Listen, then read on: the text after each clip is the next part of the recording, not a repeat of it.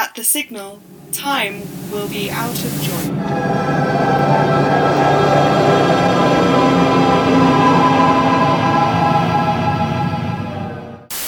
Hello and welcome back to Weird Signal, the podcast dedicated to all things eerie, weird, and hauntological. I'm Sean and I am here remotely, digitally, with Lucy. Hello. Uh, making our triumphant return back to the uh, mysterious haunted world of podcasting, uh, we are going to be talking about all sorts of uh, spooky things and all sorts of digital computery things as well, aren't we? Yeah. It's kind Uh, of apt that it's this strange kind of interface that we've somehow got so used to, but always feels so alien too. Yes, yes. Well, hopefully next time we record, it will be in person. We're recording. Yeah. Uh, we're recording just under one week into COVID officially being over because they said Yeah. it was, so it's fine. Uh, although we, although uh, like caution kind of like got the better caution got the better side of valor. That's not saying, is it? I yeah, I think we it were still. It feels like it should be. Anyway, we're not. We're recording this one remotely, just in case. um, but yeah, we're also uh, currently basking in the cultural afterglow of it being a couple of days since Lil Nas X's video industry, uh, single rather, uh, industry baby dropped, which has. Um, t- it's just transformed all of our lives, especially mine. Uh, Which but I you did not expect to be talking about like until five minutes before we hit record. Yes, I thought let's make it current, and yeah, uh, but yeah, it's um, it's just really nice that that's a thing that's going on. You know, Right. You know, he's just he's just seems to be very likable. I, I mean, I maintain he's he's this era's you know, present incarnation of the trickster deity, which is something that we need right now.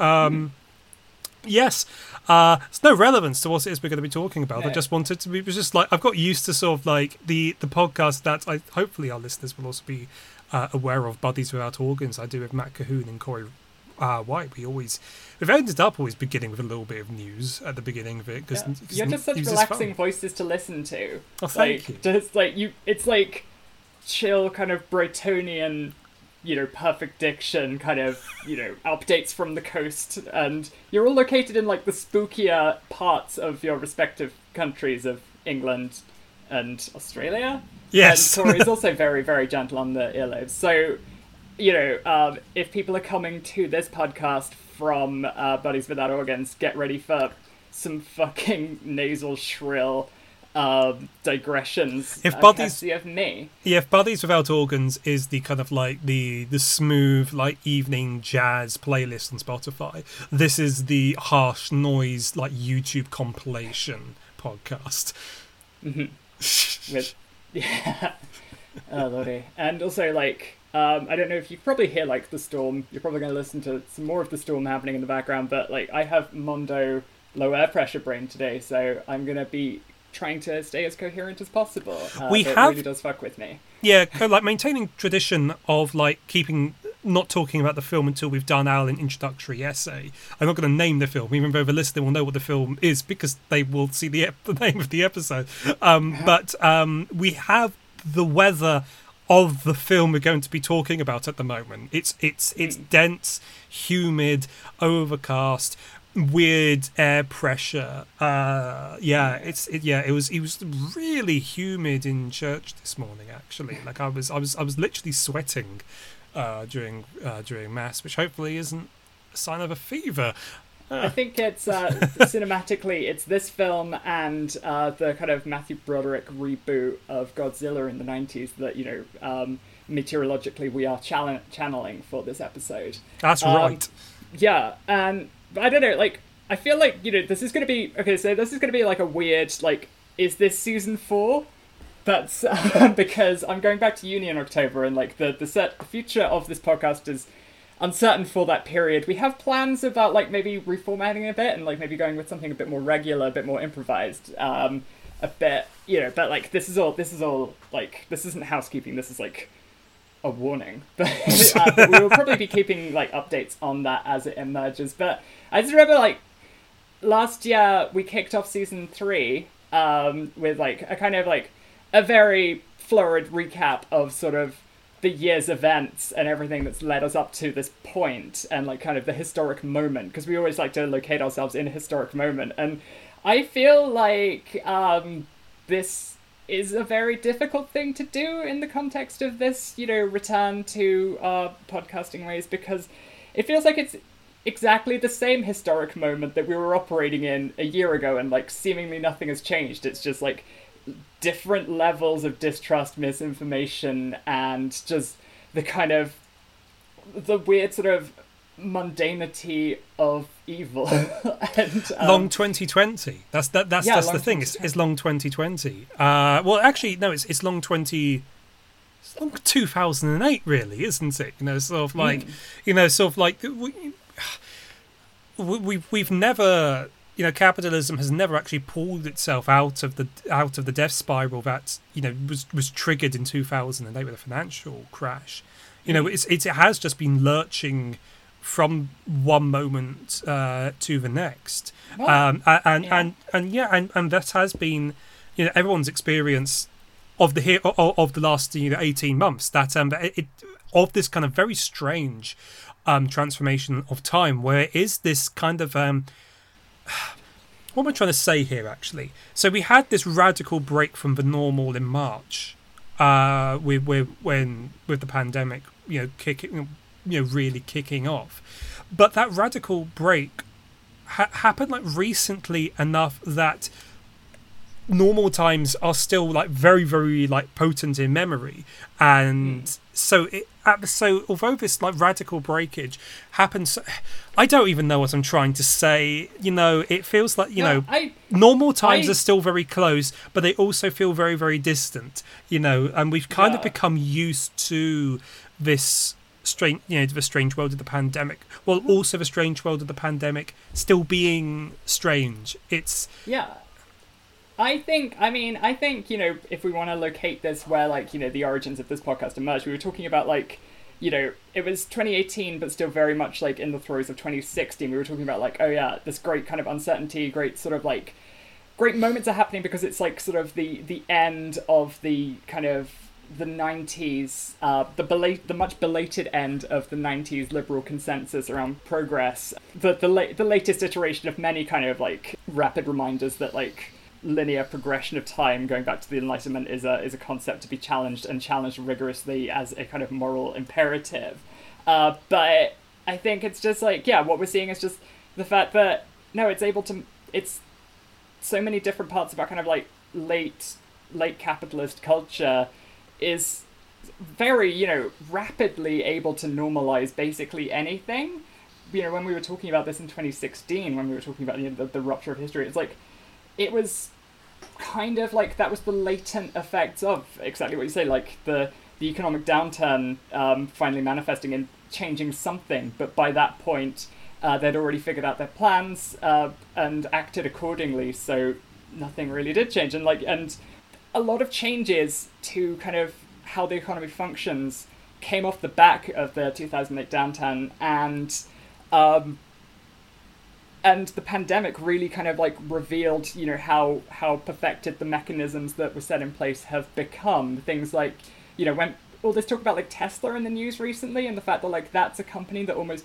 exclusively exists um, because um, because you know it was by traditional economic metrics it would have been an abject failure but it was able to capitalize on um, sort of economic stimuluses to um, and sort of and uh, carbon offsetting, yeah. especially. Yeah, carbon offsetting and you know and bailout packages and stuff and you know sort of very very loose you know things that sound like you know almost bordering on a planned economy but were in fact like the maximum they needed to do to remain as hands off uh, in economic terms as possible and um, and I don't know, there was a very good uh, article recently uh, released by Jodi Dean, who um, recently has published a uh, you know, recently a couple of months ago, but who who's counting, um, an article about like the rise of like neo feudalism and that being almost like um, the you know the the the growing norm, and it's like and it has all these kind of classic connotations of being the thing the way things have almost always worked in the third world, but becoming a kind of more visible reality in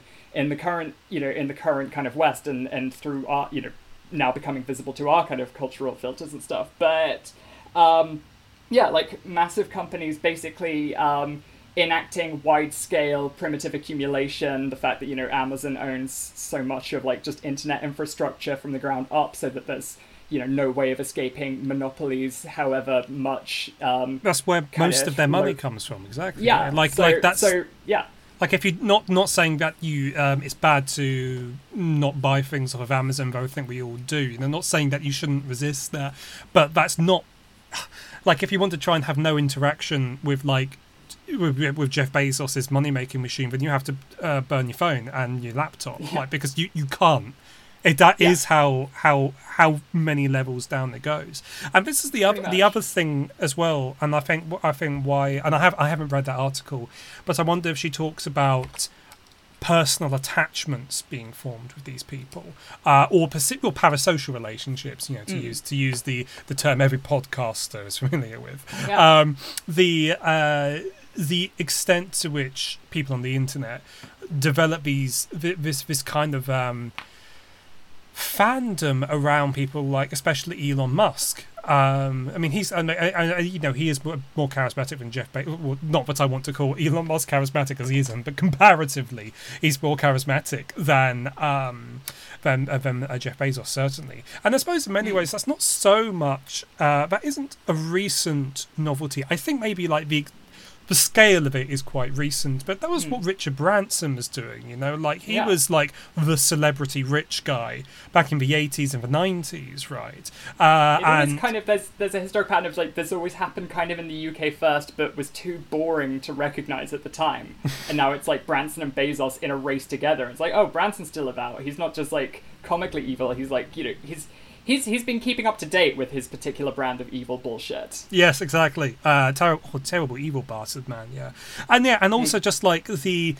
Um, and I think this is something that we said in our Donnie Darko episode because I remember like making some kind of quip that sort of like oh cyberpunk's real because we've got sort of like this impending global plague and all of that and um and yeah, cyberpunk continues to be real and it continues to be deeply boring because we had literally like, you know two billionaires racing one another into space and it was fucking dull as shit. And no one cared Neither of them except for we not no one died. Um and it was just really deeply kind of like boring. I the only people who cared about it A were lot of weirdos. Amazon uh, Amazon warehouse workers died. They're, they're the ones who died to get him into jesus space. christ yeah Yeah. and like They were the fucking Laika of that particular space race. and just yeah, the absolute, and you- obviously there was just the absolute like stupid. Oh god, you know, sort of like one of those moments where, where you know reality has bad writing, where sort of like Jeff Bezos's rocket literally looks like a phallus. Um, and as well as that, you know, I like not the I'm. Oh, not that I'm going to say anything nice about Elon Musk, but I will say that, you know, the rockets that his company makes, not the rockets he makes, he doesn't make rockets. We should stop using think of it like that. You know, the rockets the company he owns make does actually do things. Like they they take satellites and, and bits uh, of space station and people up into real real space, not fake space. That's because he took the, the tech and the specialists from the former Soviet Union. Yeah, continuing, continuing that final tradition begun with Operation Paperclip. I am not comparing the Soviet Union to Nazi Germany. Don't at me. Um, but the, but yeah, the yeah, I will say that at least you know, sort of like a modicum of not even praise, but sort of like at least those rockets accomplish things that are like real. They have functions, but he didn't design them himself or any kind of embarrassing like or any nonsense like that. Also, the fucking Soyuz still works fine, unlike the space shuttle. There was a great episode of um, Well, There's Your Problem recently talking about the space shuttle and observing that arg- it, it arguably should not ever have been considered a reusable spacecraft because it's the amount of like work that needed like so much of it needs to be sort of like replaced whenever it flew because it's Mhm. yeah anyway Solid um podcast. Go uh, listen. Anyway, we've talked uh, a lot of actually, and actually just I- other other podcasts, Rec, Trash Future, have done some really good stuff about Tesla in Mhm. particular. Uh, I can't remember the name of the episode. We may or may not link But- to it if we remember to, but yeah. Um, Sean, I feel it's uh, highly apt that we're talking about economic downturns and their effects being both extremely complex, uh, intangible, and having uh, tendrils into um, all aspects of modern life in a way that I, I'm going to talk more about later. Um, but you look like um, you've got something to say, do you? Yeah, no, yeah, I'm going to say uh, my kind of like the subject, my loose kind of like thesis for this episode is uh, Japan at the end of history. Um, and at that point, I'm really tempted to say, and that's why we're going to be talking about Pulse, but I've got so much more to say, but I felt this warm up was necessary, at least for me, because it's a long time since I've, uh, I've cracked the boards of podcasting. We haven't even Um, but, started yet. yeah. This is great. And yeah, yeah, yeah, yeah, but like, yeah, basically, um, I so callback, um, a while back in like kind of like early phases with Signal. I can't remember if it was like technically season one or season two, but we covered House or Hausu, um, the 1977 Japanese kind of like folkloric, uh, psychedelic comedy horror survival film farce, um, and the glorious kind of insane melting pot that that was. And I think like at the time, like listening back to it, um, I- found like my efforts to kind of like pin down kind of what was uniquely Japanese about it were fumbling and prone to um, prone to assumptions and stuff. Big and mostly because like I was so kind of reluctant to make assumptions or to kind of like make sweeping generalizations. Um, and so this time I was like, right, I'm gonna actually like you know fucking hit the books harder than I did previously. And um, this the setup I'm working well the, the the point I'm getting to here is the fact that like uh, this time around with like much more ample time to do the research, I still found a lot of problems in pinning that thing down. Um, and the the the the quote, you know, the, the the thing I said in that in that episode way back um, about House was uh, the fact that we weren't going to be talking about J horror because J horror was a uh, particular thing with specific connections to the economic situation of Japan in the 1990s. Um, and a lot of the sources I well, one I don't think I actually managed to find a um, a source in my in my investigations on this on the themes I was looking at um, that were by Japanese authors. So a lot of this is going to be me saying, uh, well, this scholar has made this statement. Um, but yeah, basically, um, I think it was like so yeah so the, the general point was that you know Japan had gone through a um, a, a massive period of economic growth, a very rapid and unstable one, and then the kind of economic bubble uh, had a massive effect on society and broke and like it was the kind of rapid um, absorption of of capitalism, like late capitalism, into culture, uh, and then kind of the removal of whatever certainties it was presenting up until that point that um, informs the general kind of malaise or strangeness that uh, Japanese horror of the or you know tension and anguish and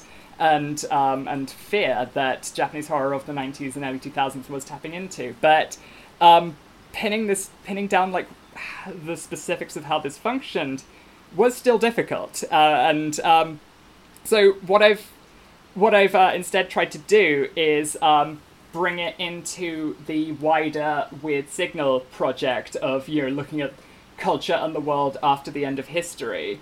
Uh, and so, you know, we're going to be looking at Japan at the end of history and what that meant. And um, so, yeah, so like the key points. So I spoke about like the economic downturn. I think this was like the second of two kind of.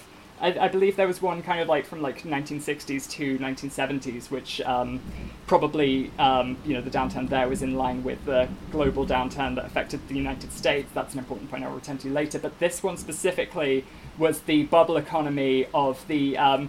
Its first kind of like stirrings were in 1990, but it's properly thought to be kind of like uh, ha- properly thought to have occurred between 1991 and 1992, and this resulted in what's been described as a lost decade. So um, this idea that uh, there was massive job loss, there was massive kind of unemployment, uncertainty, and um, and and like well, you know, the, the usual upheavals that come with that. And I guess in the same way we were talking about, you know, how the present is still feeling the effects of the kind of, that, you know, 2008, 2011 economic downturn, like the effects, they were no, they were like, they were visible but not really understood. And now when people, you know, people talk about it as a lost decade, um, but it's hard to tell what that even means and also whether, you know, like, if it was a lost decade, what changed in 2000 to bring it back? And really, it was nothing. It's people say it's like still happening.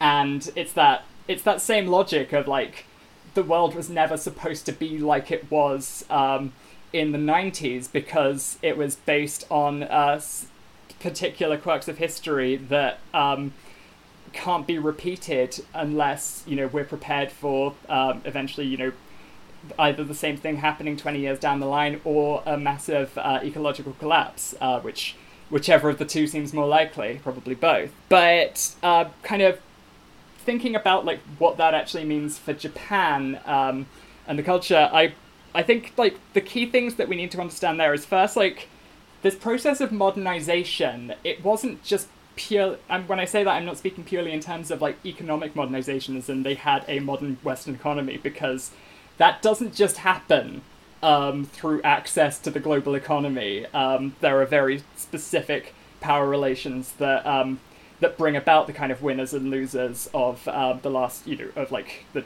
um, modern global development. And Japan is very much, you know, despite um, this kind of downturn we talk of, on the winning side. But um, this modernization, in a kind of cultural sense, one of the key things that we have to think about to understand it is the fact that it is, it is like, well, essentially, it is a post-colonial nation um, who um, in a very rapid time through um, through basically kind of like a series of kind of like um, industrial miracles, basically um, turned itself into a um, a kind of modern industrial nation of like the 1920s, 1930s, and then set about ba- pretty much turning itself into an imperial power. Um, modeled on the European thing, and I think even Sean, you took you talked about this in uh, uh, the can't remember if it was the Nosferatu episode or the House episode, but like um, the aesthetics of like uh, Prussian uh, Yes. high, uh, Prussian uh, aristocratic society were widely imported into Japan, and that's why like that's why school children still wear sailor suits. Yeah, if I Um, can, yeah, I will say just a, a quick corrective. I'm not sure how accurate it would be. To, it wouldn't. I don't think it would be accurate to call Japan uh, a post-industrial, a post-colonial society in that sense, because the whole, like the the the ethos behind the Meiji Restoration, like the Westernization project, was to avoid that kind of thing happening. Um, where, where you know the situation that uh, that existed in the, in the Far East was one where they were looking at what was happening to China in particular with the unequal treaties that were being enforced on them, and there was this realization that something had to be done in order to preserve Japan's sovereignty, and the decision that was made was uh, one of um, Western modernization along Western. Ter- uh, along Western terms, uh, I mean, yeah, I mean, like the, the yeah, Like- just to clarify, they, they weren't colonized in the way you know China and many other na- of these, you know, like um, they had been forced to open up by the Americans, but but at literally Yeah. at, at gunpoint. And like um, white savior film warning, The Last Samurai does a, g- good job of like dramatizing it, like with all like the obvious sort of like caveats of sort of like it's a '90s movie with Tom Cruise in it about how this white guy goes to Japan and learns that they're actually great. But that does kind of like do a fairly good job of dramatizing like the situation in Japan, where you do have this tension between traditional Japanese culture and the new westernized capitalist one. I can hear a lot of rain coming from your. Yeah, I'm gonna just close my window. Okay. Great. Yeah, thank you. I was uh, standing up to. I was remain, retaining eye contact, but trying to stand up. So yeah, like again, I've already made my first like major kind of like um, categorical, you know, like thematic historical error in that one. But but basically, it's like the fact that they were an Asian nation witnessing things happening to other nations um, in Asia um, by European powers, and this kind of this knowledge that they were sort of precariously poised in a similar position, that there was this kind of racial othering that made the kind of racial othering that, you know, became the kind of governing ideology of colonial um, exploitation was applied to them. And I think there was kind of, there's a sense that that was kind of, um, you know, present culturally and, you know, strategically in the kind of modernization process that happened in the early 20th century. And it's important, it's also significant that you, um, cite the American influence there because um, America was, I think, uh, already even by that point we think about like neo-colonialism as something you know um, post Bretton Woods, post war, uh, where um, you know the old the old systems of military takeover and debt bondage and forcible treaty signing and stuff were um, were kind of like America taking things up, but you know, take taking over from the uh, waning European powers. But they'd already been doing this to South American nations for um, for the better part of hundred years. Like they, um, you know, there was the Monroe Doctrine, the idea that like this is our back garden. South America's not for colonizing because we have our own idea. You know, we have our own yes. agenda to it, and and I think that's like that follows very importantly into the post-war period in Japan because um, the kind of uh, the the economic rebuilding and the global integration of Japan following that point was very much a it was very much a US sponsored um, and US backed process. Um, they were almost like a kind of early nation building project for them to make sure that they they were the ones responsible for making another great nation rise out of the, the ashes of war. And this had obvious, you know, obvious implications because it was like to offset the Soviet Union, to offset the rise of communism in, in Eastern, uh, you know, in, in uh, Southeast Asia, the idea that, um, that it's good to have this strong regional power base not just as an ally, but you know, as a friendly place to put their troops, uh, who are all still there today in mm. increasing numbers. So, uh, uh, South Korea as well, yeah. Uh, West Germany,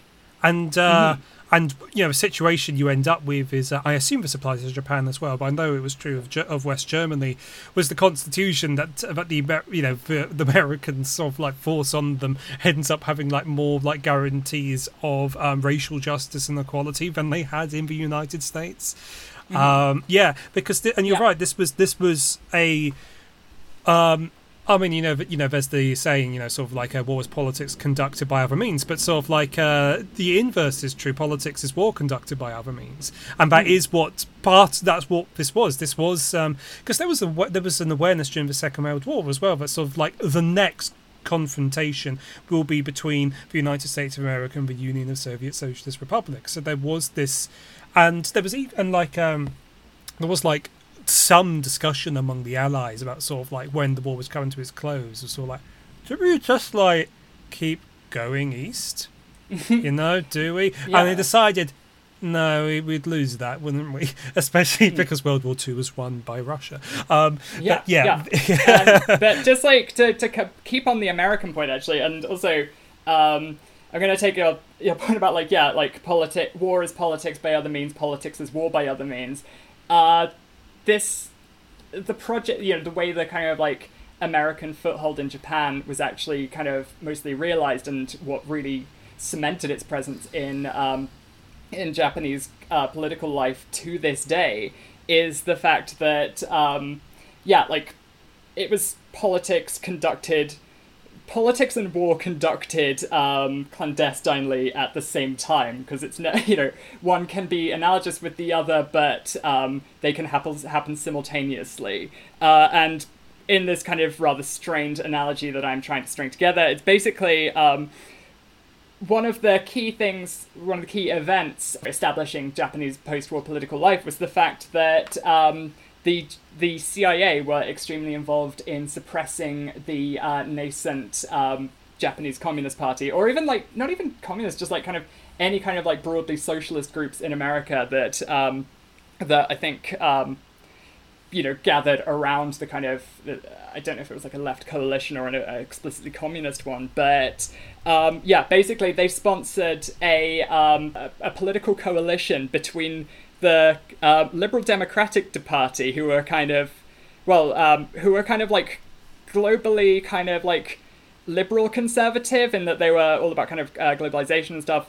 Uh, they sponsored a merger between them and the Japan Democratic Party, confusingly named, um, who were um, of a much more kind of nationalist bent. Um, and this was, you know, pretty much, you know, aligning themselves with figures on the far right.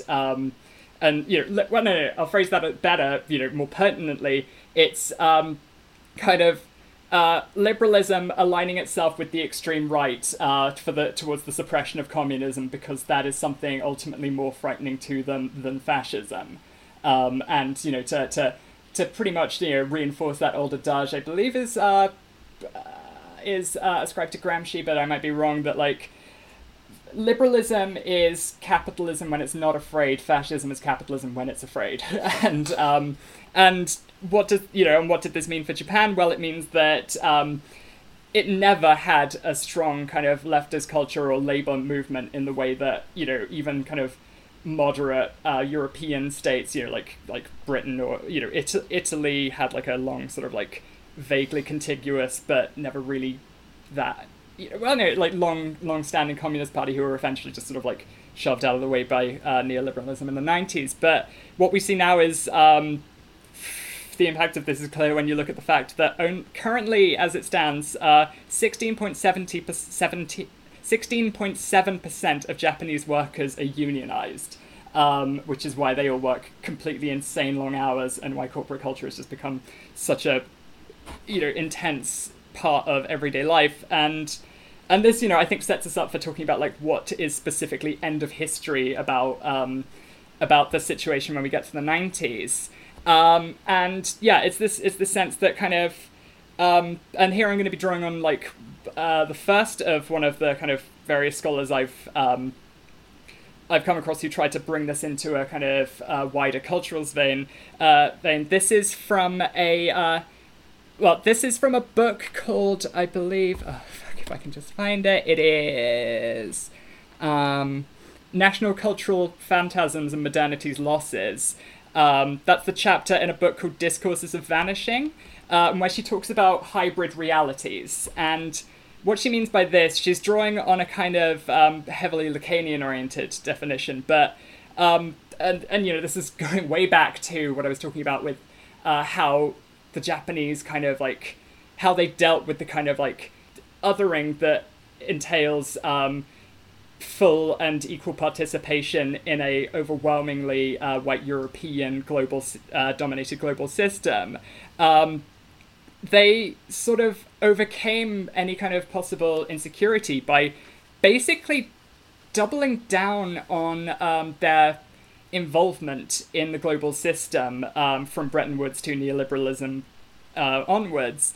Um, and what this means is that um, they there was a co- sort of borderline conscious attempt to, or you know, widespread attempt to identify Japaneseness with modernity itself. So to be Japanese was to be transnational, to exist on the cusp of uh, global capital, and um, and essentially like um, she, I think she uses like uh, the Zizek phrase, the nation thing. Um, their nation thing was to basically make the othering part of their kind of you know make this kind of like um, yeah, this this kind of like racial or cultural othering, um, and treat it as something that um, made them kind of naturally able to participate well in this situation, and um, and this is basically done by kind of having a very neat, tied up, uh, uh, you know, set in the past um, image of pre-modern Japan, and um, and then identify you know this kind of um, the kind of hyper industrialize hyper industrialization uh, f- kind of hyper kind of being work you know extremely work oriented um, and just generally being able to deal with hyper realities like second nature that that was kind of self as like that was characterized as a kind of Japaneseness. And so so what she's describing is um, by doing well out of this system um, there was this sense that these stereotypes surrounded them of like you know the the the, Oriental who is uh, work obsessed and and and flexible and fluid in their engagements with capitalism and doubled down on it and owned it uh, in a in a sense that um, sounds positive but often isn't. Um, and then that's kind of that's kind of yeah become um, that's Jap- you know that is the character the nation thing of japan um, I, i'm just going to read out a quote from the thing which uh, i think just sums this up very nicely when she's uh, coining the well, using the term hybrid realities. Uh, so Uh, the hybrid realities of Japan today, of multiple border crossings and transnational interchanges in the worlds of trade, aesthetics, and sciences, are contained within dominant discourses on the cultural purity and non on cultural purity and non-difference, and in nostalgic appeals to pre-modernity. What makes the Japanese so different from everybody else makes them identical to each other. What threatens the self-sameness is often marked temporally as the intrusively modern, spatially as foreign. Although these discourses are being altered by the effects of advanced capitalism, they have proved remarkably resilient as they haunt the, haunt the possibilities of a post-nationalist consciousness in contemporary Japan. Um, and to, to follow through with the, you know, what does this mean for Japan at the end of history? It's basically if um, if that is the level of engagement, you know, um, in this Jamesonian intense, you know, every part of living life is is uh, is tied in with capital. Um, what happens when the bubble bursts? What happens when that system that you've done so well out of as to make your own screws you? Um, and and you know, and that's exa- and exactly what that's describing is um, is what we're seeing in this supposed lost decade of Japan, where we've got like an epidemic of loneliness and isolation, uh, strange work cultures that kind of that never leave, um, that never kind of like leave you in leisure time, a kind of often sometimes very transactional leisure culture and a disconnection, and there's also kind of like um, a breakup of kind of like old certainties surrounding family and gender roles, which were never really reconciled, uh, even in the heyday of capitalism, and now are kind of now create you know have their own strangeness there, which we're probably going to go into more, and high levels of mental illness, burnout, self-destruction, and crucially suicide. I guess that is why we're going to be talking about Pulse.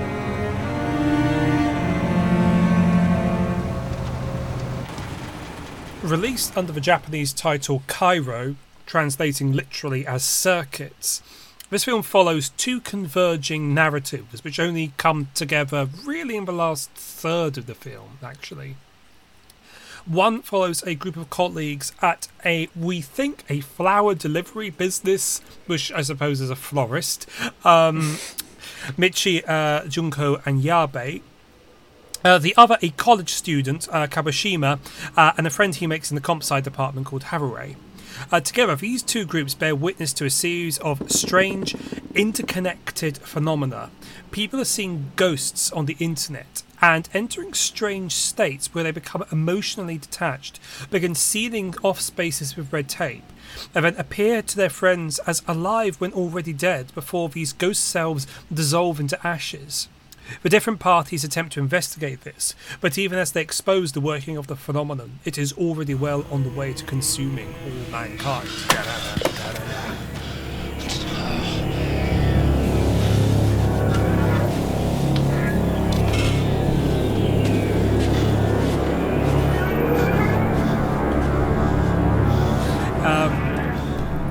Yeah. Yeah, yeah, Yeah. This is Okay. All right. Um, straight off the bat, Sean, did you? I think just like, yeah, straight off the bat, Sean, did you expect this to end in an apocalypse scenario? no, I didn't. Um, it's very uh, yeah. Oh, just I'm just licking a bit of marshmallow filling off of my thumb. I'm eating a candy. Um, the yeah, it's um. I know that like our general rule before has been that we don't tend to editorialize too much about the film in terms of its qual- like in terms of its quality, especially because we ch- tend to pick films we like. Um, but I will say that the first half of this film is a lot stronger than the second half. I didn't love the apocalyptic turn um, that it goes for. Uh, I think that um, I think it runs into budget problems. To be honest with you, so like you get some quite like you know sort of like shonky like early 2000s video game looking CGI. Yeah, um, The broken CGI surprised me because, like, the the aesthetics, the visuals of it up until that point had been so strong, and Yeah. also they made very strong use of like practical effects or just like visibly old school uh, filmmaking techniques that or um, leaning been, in yeah. or leaning into the inherently like jerky blurry character of year 2000 2001 internet um Yeah, yeah. yeah but the uh yeah i i didn't love the turn uh that it makes in that regard i still think it's a pretty good ending i like the film um it should have been shorter. Is my kind of like main takeaway. Like, uh, I think you can still do like the big apocalypse thing, but I think it's it could have been done in the way that stuck with the character that the film had established through itself a little bit more. And I Hmm. think it is half an hour too long. I think I think it could be condensed down from two hours, which Um, it, which is too long for this film. Um, I think like my own critical uh, sort of caveats that I'm going to put up at this point, which seems to be all caveats so far, um, is that it is a very difficult. It is a film at once very difficult to follow. Kind of the, the Yeah. events seem sort of strange and disconnected, which I'm you know, Well, which they is are. I think deliberate in a in a way that is thematically appropriate that I want to talk about in a minute. But at the same time, it's like there's a kind of tense kind of vagueness that gives way to um, overt um, exposition about exactly what is happening. Um, and you know, I I think it's also pertinent to point out that we both tried to watch this together, got halfway through, got sleepy, had to watch it separately, and both had to start again because we'd forgotten what happens in the first half of the film. Um, and um, but yeah, my my main takeaway is the fact that I think this is the film doing its job. Um, and yeah, like I don't know, you know, I've got just like kind of first point I want to talk about, I guess, is dramaturgy. Uh, what I and what I mean by that is like the the fact that it's so hard to follow because it's dreamlike. Uh, in the way that it's like you know you remember a dream um, and then you try and relate the dream and the details are so kind of like disconnected and so weird that you have the absence of like a coherent or deliberate uh, dramatic framing of this makes it impossible to kind of start even listing the things that happen in a chronological order. And this is something that they play up to especially well i think because um, the it's not just you know um, well no it's in it's in everything in the film. The fact that like we have lapses between um, quite you know naturalistic dialogue and then as i was saying earlier extremely unnatural extremely like exposition oriented um, d- dialogue where it's like someone will be kind of like um, taking the part of the audience and asking questions to have someone um, relate these in explicit detail and you know and pretty much like spell out the mythos um, and uh, the and the mythos itself is something you know very very weird. But i think um, i hit upon the term dramaturgy specifically because in so many aspects of this it is like a play. It's in, in not just in terms of like the scripting but just the, the stage setup the mise en scène like very i think especially kind of in the earlier scenes in the flower shop you have people coming in to the scene um, standing like at equal distances around the stage pointing in different directions saying things that will then get picked up by thing by another person and they'll go back and forth and then another person will wander onto set and or onto the stage and add something to it and it will kind of spell it out like this very very kind of deliberatively. And um and then like i don't know like they'll yeah i think um but in terms of like the you know where it where this actually um meshes with the plot this the thing we mentioned earlier about people um people turning into ghosts um this is weird because it's not like someone gets um you know encounters a ghost and then dies of fright like in the ring. Um it's they encounter a ghost and then they're just kind of weird for a while and people can't figure out what they're doing. And Yeah. it's troubling. And um and then they'll you know and they'll be you know and atta- they'll try to like directly speak to these people and um, and not be able to get a straight answer out of them and then they just slowly watch them die or slowly watch them disappear. Um, and yeah it's just it's i think one of the reasons why that is something i associate with dream is because it taps into that primordial helplessness. The idea that like you're you're watching these things happen and you're sort of you know having an emotional reaction to them but it's just not being registered. And you have no no grounds to like identify what's going on and yeah on, on terms of dramaturgy, there was one quite good filmic bit, so to speak, something that couldn't really be achieved, or could be achieved but differently um, in, in, in the theatre. Is there's a wonderful bit of just really good framing where um, uh, and I can't remember the name. I can't remember the name of the guy who owns the florist. But there's a bit where they're having where they're having a conversation. Yabe is the manager, but well, it's like actually no, Yabe is like a colleague on them. I didn't put the name of them. I didn't look up the name of the manager. I forgot. I thought I I'd written it down, but I haven't. I was just going Okay. through my notebook. But yeah, but, but there's a bit where he's talking about kind of the impossibility of friendship. Uh. And it's one of those kind of like more like knowing bits of exposition that you were talking about.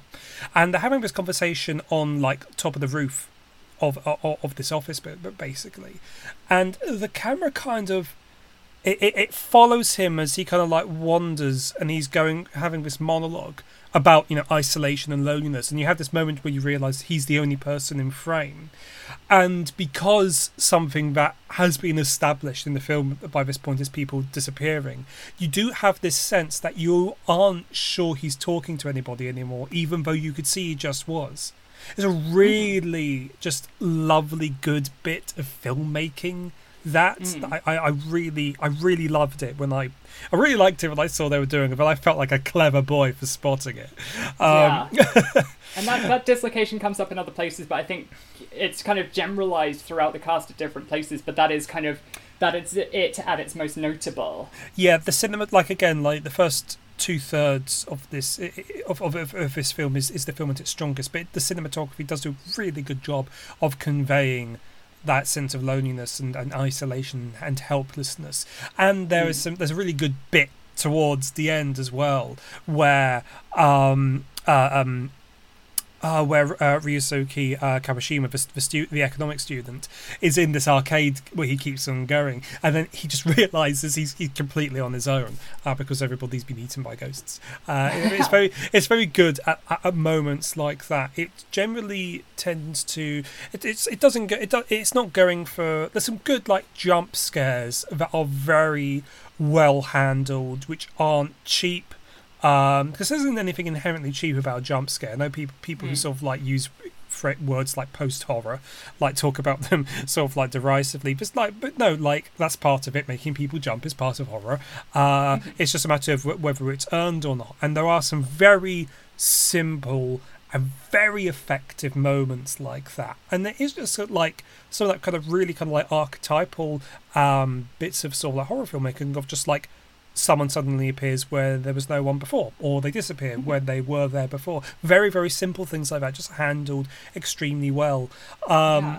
And as well, and- just just to kind of like wax lyrical a bit on that theme, again, sort of like where the film does to. I, I, I don't want to talk like I don't want to feel like I'm being too down on the end of the film because it is a film that's worth watching to the end. It is a good film, um, but like precisely like when the film gets weaker, it is when it shows more of its hand, which is like the most like classic problem a horror movie can have. Right, sort of like Mm. it reveals a little bit too much, and that's why I said I think it should have been a shorter film. I almost kind of like want to see like a 20 minute version of this where it's just Yeah. you know it's just that like those like initial moments of like what the fuckness um, like this would make a cracking short film, but I don't know if we'd be a. I don't know, like we could sure ring we could ring an accommodate a short episode out of that yeah, yeah, Tates. uh, um, yeah, I mean, um, there was, I don't know, like, I feel like there's a, just looking at my notes, I feel like there is a, um, plot point or a thematic point I want to make, which could very conveniently, um,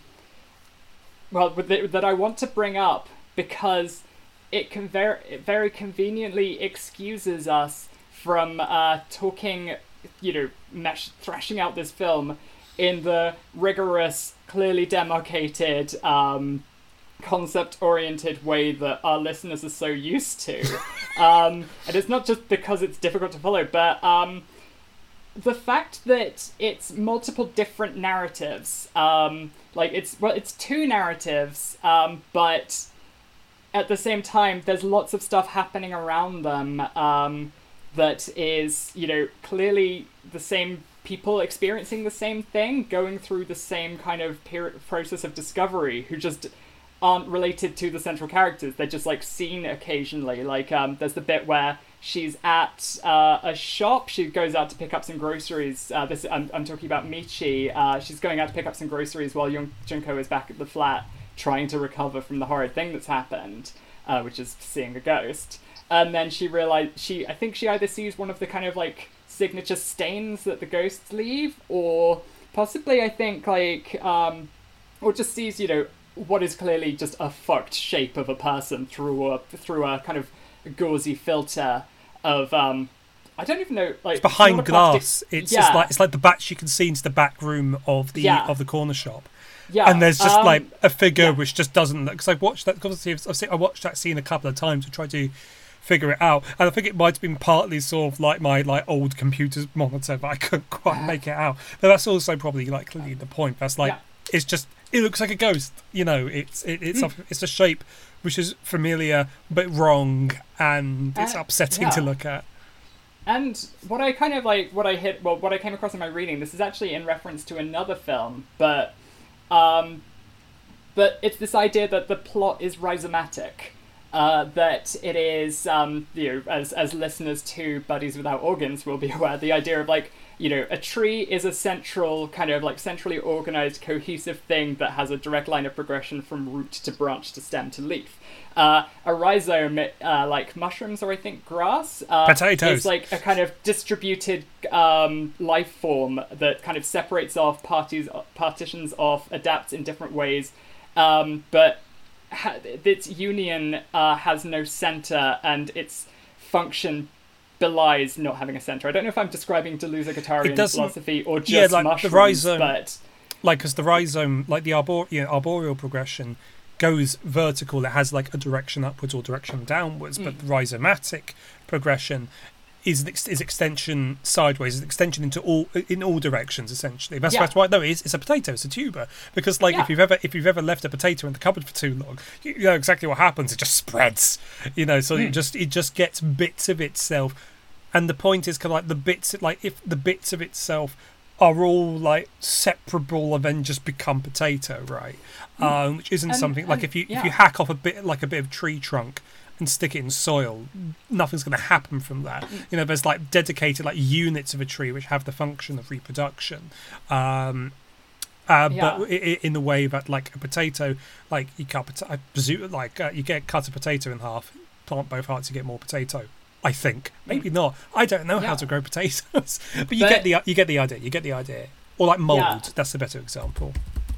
Yeah, and and like essentially, um, um, yeah, basically, I this is this is what it looks like to me. That it's like it's not you know we're watching the story of uh, Junko and Michi on their investigation, or we're watching uh, Kawashima and Harue. Uh, trying to you know figure out what's happening at their university. It's a generalized phenomena, uh, and we're getting we have It's like two kind of linear paths that we're following, but only so much as that we're able to use them to see um, to see the generalized phenomenon happening all around them, uh, and it's you know progressing in time through them, but it is just a, a moment. You know, yeah, it's um invasion of the body snatchers. Yeah, yeah, yeah, the, the 1970s uh, adaptation where like the moment the film begins it's already too late. The world is over like with the, at, the, Yeah. at the start of the film and it's just like people like there's no there's nothing especially like heroic in any in anything that happens it is Mm. just people who sort of like just just gradual realization how fucked they are like the, and Yeah. which m- much like the experience of you know the helpless subject of capital in fact where there is where, where there is this you know the sense of alienation and helplessness where we've realized Yeah. that um and that and you know that's the co- and that is why surely you know sort of like over the course of the 2000s although it's never quite been able to break into mainstream cinema um the great tone of modern contemporary horror fiction is cosmic is Lovecraft, lovecraftian Hmm. Yeah. or post lovecraftian um the sense of sort of the encounter encountering things to which we are help absolutely helpless and that's what you and, get and and the, the also the the postmodern uh, rejection of grand meta narratives. Um, you know the and That the and all. Career of his, yeah, and everything, and, and the fucking cat and kitchen sink and all, and yeah. um, but yeah, going back to like my my thing, it's like that's why we're fucking, you know, we're not we're progressing through this podcast rhizomatically, and we're already pretty prone to tangents, but this is going to be nothing but tangents, and me trying to desperately attach these uh, various kind of slime mold like tendrils that are going out because it's like, um, okay, just like to tie off that bit to put a like a maybe one hub in this bit. You know, I wanted to just say like, yeah, the Invasion of the Body Snatchers is a fantastic example of that. But uh, there is actually another film um, that came out a couple of years after that. Uh, that this is kind of like.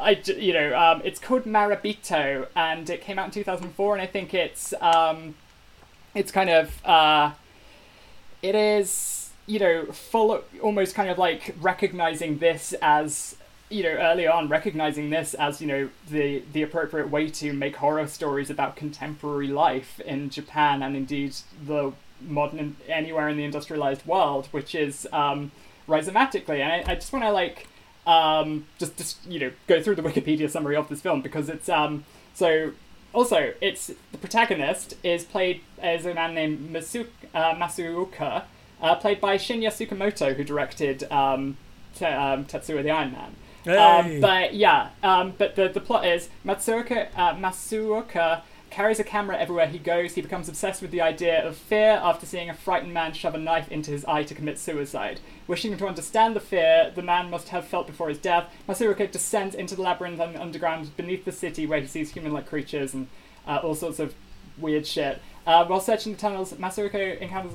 Okay, basically, it cuts constantly between uh, different figures and like loses that centrality and it's just like um, the phenomenon of fear expressing itself in all these different ways and it was doubling down on the kind of like um, pretty, you know, strongly rhizomatic pa- um, patterns of this film and yeah and uh, I think this this goes very strongly into what we were talking about That Um, also sounds like yeah. great. I, I've, I've never heard Yeah. of that. I'm gonna I might Oh, watch that. let's watch it.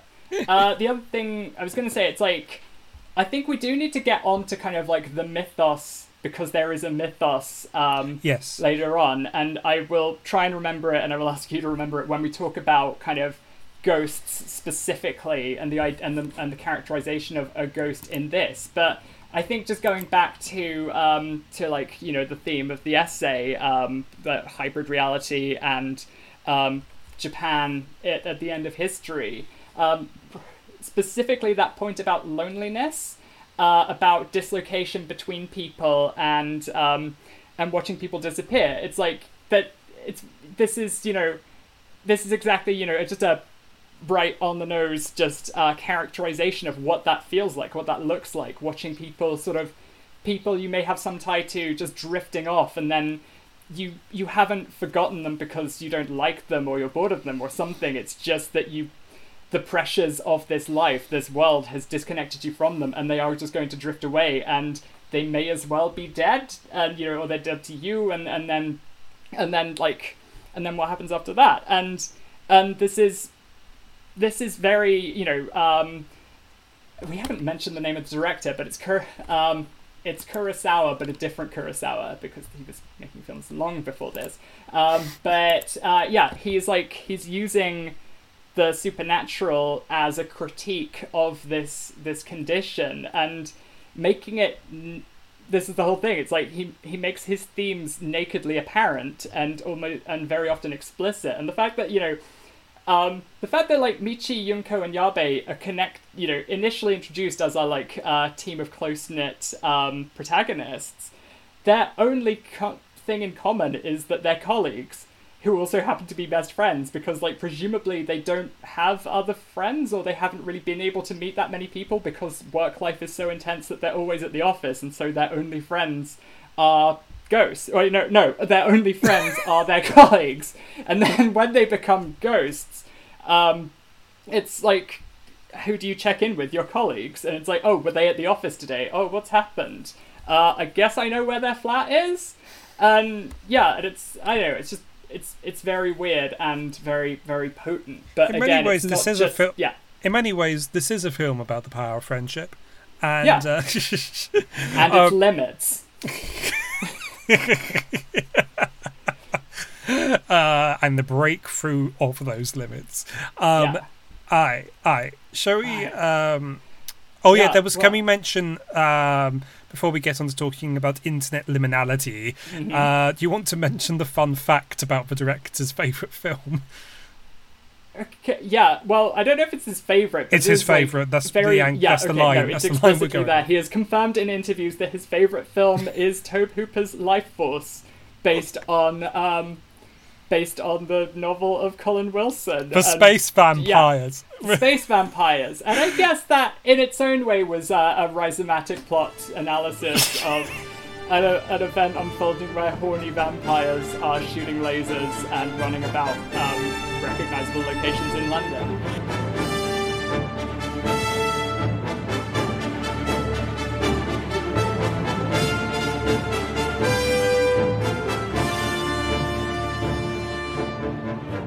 Sean, just like as an aside, because I think uh, our audience needs one at this point, but have you listened to Weird Studies? Because there was a fun. Someone pointed out a fun tweet that like they're very similar to us, both in content, name, and structure, and the. I, I don't know who these people are, but apparently like the only main difference is that um, is that like they like Colin Wilson and we really don't. And I'm just imagining kind of like the Shadow Universe from Star Trek, uh, where like Shadow Universe Sean doesn't have a beard. Um, They are both Chris- bearded men. I'm looking at them now. I, I th- this actually is the. Um, I, I've not listened to them, but I have heard of them. I'm certain they're absolutely lovely people who do a great podcast.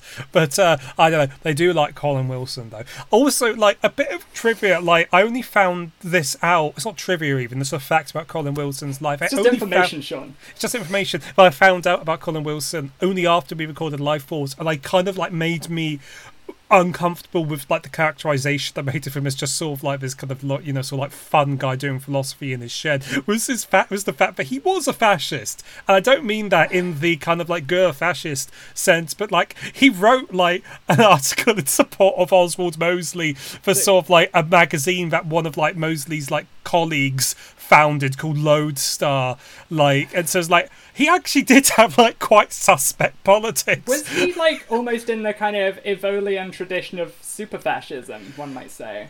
I don't know, but I will say yes. Yeah, I think for the pa- you know, party line on this podcast is yes, Colin Wilson is I a super fascist, but also go listen to weird. I'm certain that I, I uh, got like we Weird should probably studies. let's make friends of them. I'm certain they're absolutely Yeah, uh, like do like let's let's do it. Let's let's let's Let's do it. out. Let's do it. It. Um, but yeah, no, I think it's probably like connected to sort of like something you, you see in like Colin Wilson's ideas is the whole sort of like heroism, the rising above, um, the intrepid spirit, and all of that, and all of that can like super easily take you into sus territory, he can't was it? an uncritical plagiarist with very limited scope of self-reflection. uh, can we talk about the internet? Yeah, yeah, yeah. Yeah, yeah, yeah, yeah, yeah, yeah, yeah, yeah, yeah. yeah.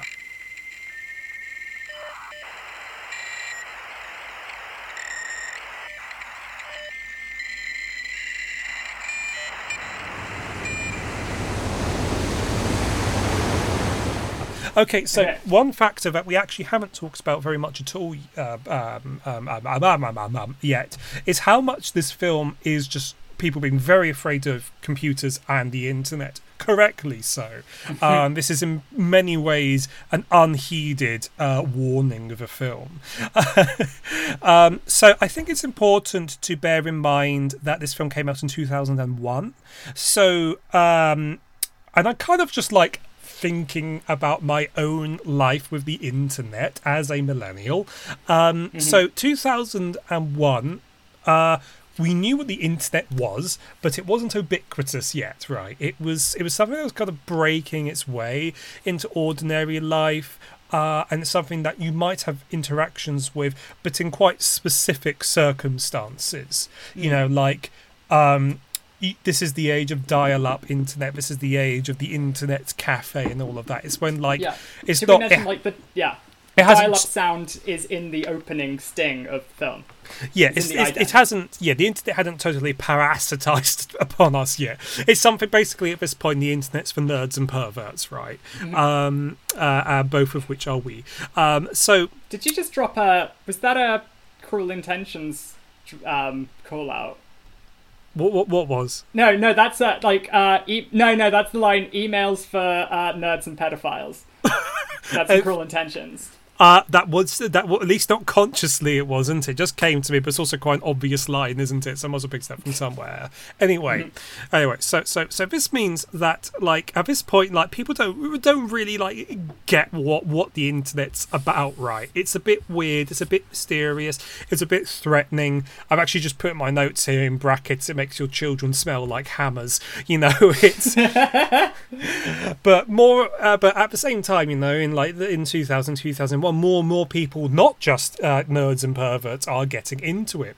And an analogy i kind of thought of which i quite like um, is it's almost like the start of an alien invasion film in some ways you know sort of like it's this thing that's kind of like coming into our lives quite quickly. And even if you're not into it yet you know someone who is into it. And there's also this big push you know to get us all onto it you know sort of like everybody gets a dial-up cd rom in the post from aol stuff like that so it's very much like and as indeed literally it was it was this you know except it was just you know business um Yeah.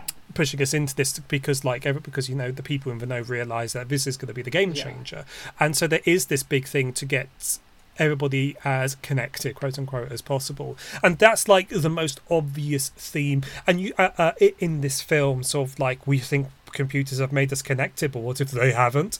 Uh, so you can accuse it maybe of being a little bit boomer except you would be wrong to do so because it is right. You know like it's sort of like you know it has been of like no one's going to deny that it's a mixed blessing. You know, that's the most obvious fucking point that someone could make about the internet Mm. revolution and all of that. So, I- and Yeah, I have a point to make before we delve too too hard into like the critical territory surrounding like what this means. But um, but like I think just like just to just uh, tie in with what you were saying. Um, so well, two things specifically. Um, one is the fact that like so yeah like the internet it was 1993 when it properly became like universally accessible quote unquote um, universally accessible and that anyone could use it. Before that it had been kind of like around in experimental forms for like actually decades at that point initially with the military and then it was like basic pretty much like database sharing between universities and research institutes uh, and naturally the military. Um, and um, but also like there was sort of like beneath it there was also a um there was also kind of like already an underground underground kind of network of things emerging that were not quite connected but like a sort of quasi internet building up between you know communities who would have i don't even know what it what it was but there would be like localized networks and people could like use phones to like download from like a server and things but it had to be like you know specific things and it had to be arranged largely offline. Um, but it's also worth pointing out that like among the first people who um, really hit upon this um, you know this as a new medium were conspiracy theorists and UFO people who um, who were like you know Our using people. what limited resources they could manage to to get connected and this was even before kind of like the proto Reddit shit like Usenet. Um, so well, this is this is of- your X yeah. Files territory, right? This is your Yeah. lone gunman, where hacking is just like this this thing, this this plot device you can just throw out there to solve all the problems you need about how characters can learn things, Hmm. Yeah. because it's a black box of, of a discipline. The other thing I was going to say, and this is probably kind of going to chime with uh, what um, what I've what I see what I'm seeing in the notes here is the fact that like now we're concerned about people lying on the internet, but I found like a huge part of the '90s was people lying about the internet li- offline, like lying about what the internet actually was. And I don't say like being misinformed or um, or kind of you know extrapolating on things they've like half understood. I mean literally lying. Like um, like you know I had a friend at school who and I'm still kind of sore about this who like just claimed like when his game was loading he was like oh yeah this is gonna take a while because it's downloading from America. And I was like oh cool. Are you like on AOL and they were like no we don't have the internet here but it is downloading from America. And like you know that was a child yes but um but like um I I encountered an adult at a dinner party who claimed that they wanted to look up the nation a flag you know a flag belonged to so they looked up worldflags.com and they were encountered with loads of hardcore pornography and I know for a fact that didn't happen, but people just thought they could say shit like this and people would believe them because the internet is a strange, unknowable thing. And who's to say that's not a thing? You know, are, are you going to look it up? Because if you claim to look it up, then clearly you wanted to see all this porn. Um, what are you, but- gay? What are you, gay? Yeah. Like, Yeah, and actually, yeah, What and, are you, a and indeed, go, pedophile? And indeed, sort of like, because uh, like go, going from my notes here, indeed, sort of like a big part of my sort of like relationship with the internet was discovering that actually I was. Uh, I just, I just gonna like absolutely just splay myself on like out here and say the sort of like, yeah, like I would sometimes like accidentally Google gay porn. So, oh no, what? Th- These damn hands of mine once again. oh Christ. Um, but yeah, like, and and I, and this is actually something I do want to talk about, though. Um, the the the role of like rumor and misinformation, and and the folkloric elements of like early two thousands internet stuff, where there is like like the folkloric elements kind of like exist, obviously exist inside of it, but also a lot of it is outside of it. It's and it is stuff you talk about at school, because um, I actually I wasn't like es- especially kind of like plugged in as a teenager with, with these things like because my, parents were like extremely protective about sort of like about these things. Um and like i never knew about like 4chan until literally until university honestly. Um and it had like so quite a few like the classic horrible things people like uh like know knew about the internet i kind of like discovered sort of like actually sort of like much later on. But even then like at school like i remember i remember at primary school actually um hearing about um uh the origami kittens hoax you know the um you know about Oh, the bonsai kitten. Bonsai kittens, sorry, not origami They- kittens. Yeah, uh, Yeah. well, I suppose that'd be fundamentally the same thing, wouldn't it? Yeah, which was mm. completely like was, and it was, and I think actually, like if I remember correctly, that whole thing was just like a study in let's see if we can actually just like get people to believe in something that's kind of like patently untrue, mm. and like this, and if and if people, and it occurs to me like people might actually not have encountered this, but this was this was like a bit of this was an urban legend basically that said there mm. was a website where you could like buy kittens that had been like like oh it's really gross so like the idea of sort of like like fetal kittens were sort of like being like scooped out and put in while alive be put into sort of like especially like shaped glass things so they we come out like content warning for this section of the cast. yeah, actually, But, maybe yeah. should. Yeah, oh, it's too Yeah. late now. But yeah, and yeah. obviously this was, and like that's not true. You can't do that. That's impossible. I hope. Mm. And and there and yeah, this and this was the thing that people remember people talking about. And then later on, you get kind of like like the stories but like like the horrible shock videos, like two girls, Mm. one cup, and stuff like that. Or yeah, yeah, yeah, yeah, yeah, yeah. He went to prison for that. The guy who made it. oh Um, yeah. yeah. Uh, there was an interesting article about like the legal suit uh, that followed it. Because actually, no, there was like there's this really weird. No, I don't want to defame it. Like, there's this really interesting lawyer who um, specifically takes up cases of things like that, and I think um, he there's an article about like he him defending a guy who was found to have harbored on his hard drive a picture of a woman having sex with a tiger. And then in court it had to be like in literally documented legal proceedings. It was pointed out that like no this isn't a picture of a woman having sex with a tiger. This is a still from a video. And when you see the video it is very clearly fake. Um, and if it's not obvious that it's fake up until you know throughout you know for the main you know, first two thirds of the video it becomes abundantly clear that it's fake when the tiger awkwardly turns to screen and says that's great doing the tony the tiger voice from the cereal adverts. Um oh god. This is maybe we need a different podcast for this kind of chat. We need our own Um, side stories or something. nerds and perverts. Nerds and perverts. phenomenology. The internet Oh god. Okay, this, so this, this is the boy heidegger or which was the who was the one that became a nazi that talked about briefly sorry, who? who was the main phenomenology guy Martin He- what Heidegger? Yeah. He didn't. He wasn't. No, I'm mixing him up with someone else who. Oh, yeah, no, he was like famously a Nazi. Yes. Ah, yeah. Uh, but Yeah. speaking of phenomenology, uh, yeah, like so. Yeah, so uh, like I think I think the scene's been set here, sort of. You know, like the internet was even more like weird, dark, and threatening in popular popular imagination in the two thousands than it is now. Where sort of like it is still weird, dark, and threatening, but just in like more mundane ways about sort of like you know just like data tracking and and things like and things like that. Um, but yeah, so but I'm going to talk a, a little bit about the actual like phenomenological experience of being online uh, and, and and what that means because it is actually something that's quite it, the more you think about it so like the weirder and kind of more interesting it, it gets.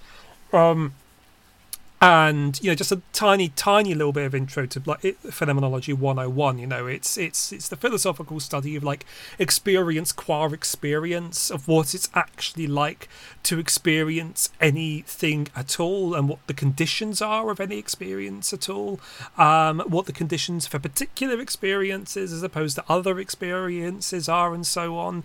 And like importantly like traditionally at least like phenomenology has kind of like tended to put metaphysical questions about like the reality of things beyond our experiences sort of put them to one side saying they were talking about the experiences not metaphysical speculations what lie beyond them and obviously caveat caveat about so oversimplifying complicated philosophy, yada yada yada. Uh, anyway, That's so what we're here for. all right. So to begin, right, what do with what do we interact the the, the, the, the through what do we interact with the internet and we all know this thanks to Charlie Brooker through the Black Mirror, right? However, already that's not right because when we actually are using it, the mirror is not black it's illuminated. And when it's doing its job properly, it's not only illuminated, it is totally engrossing and has captured all of our attention. You know, it isn't mm. void. Well, well, maybe it is void, but it's not staring into staring into uh, the blackness of a dark mirror. It is lights. It is um, display. It's movement accompanied with sound. Right. Plasma. Pla- yeah. fluid. yes. Uh, even though the screen never like literally takes up our entire visual field or cancel out all of the rest of our sensorium, it is what occupies us. It is to what we are disposed, right? So, and then there is the matter of what is being shown. And it's always possible that we will lose focus and stop paying attention to the screen and its contents if something external of it comes along. But when we're engaged with it, we're not engaged with the screen. We've already we're further beyond that already. We're engaged with what it's displaying, with text, with image, with video, or, or game. It is the display that is the proper site of our attention, not the screen as a rectangle of pixels or you know like a, a container of, of fluids. The display, when it captures us, is what we attend to, what our to what our attention is drawn.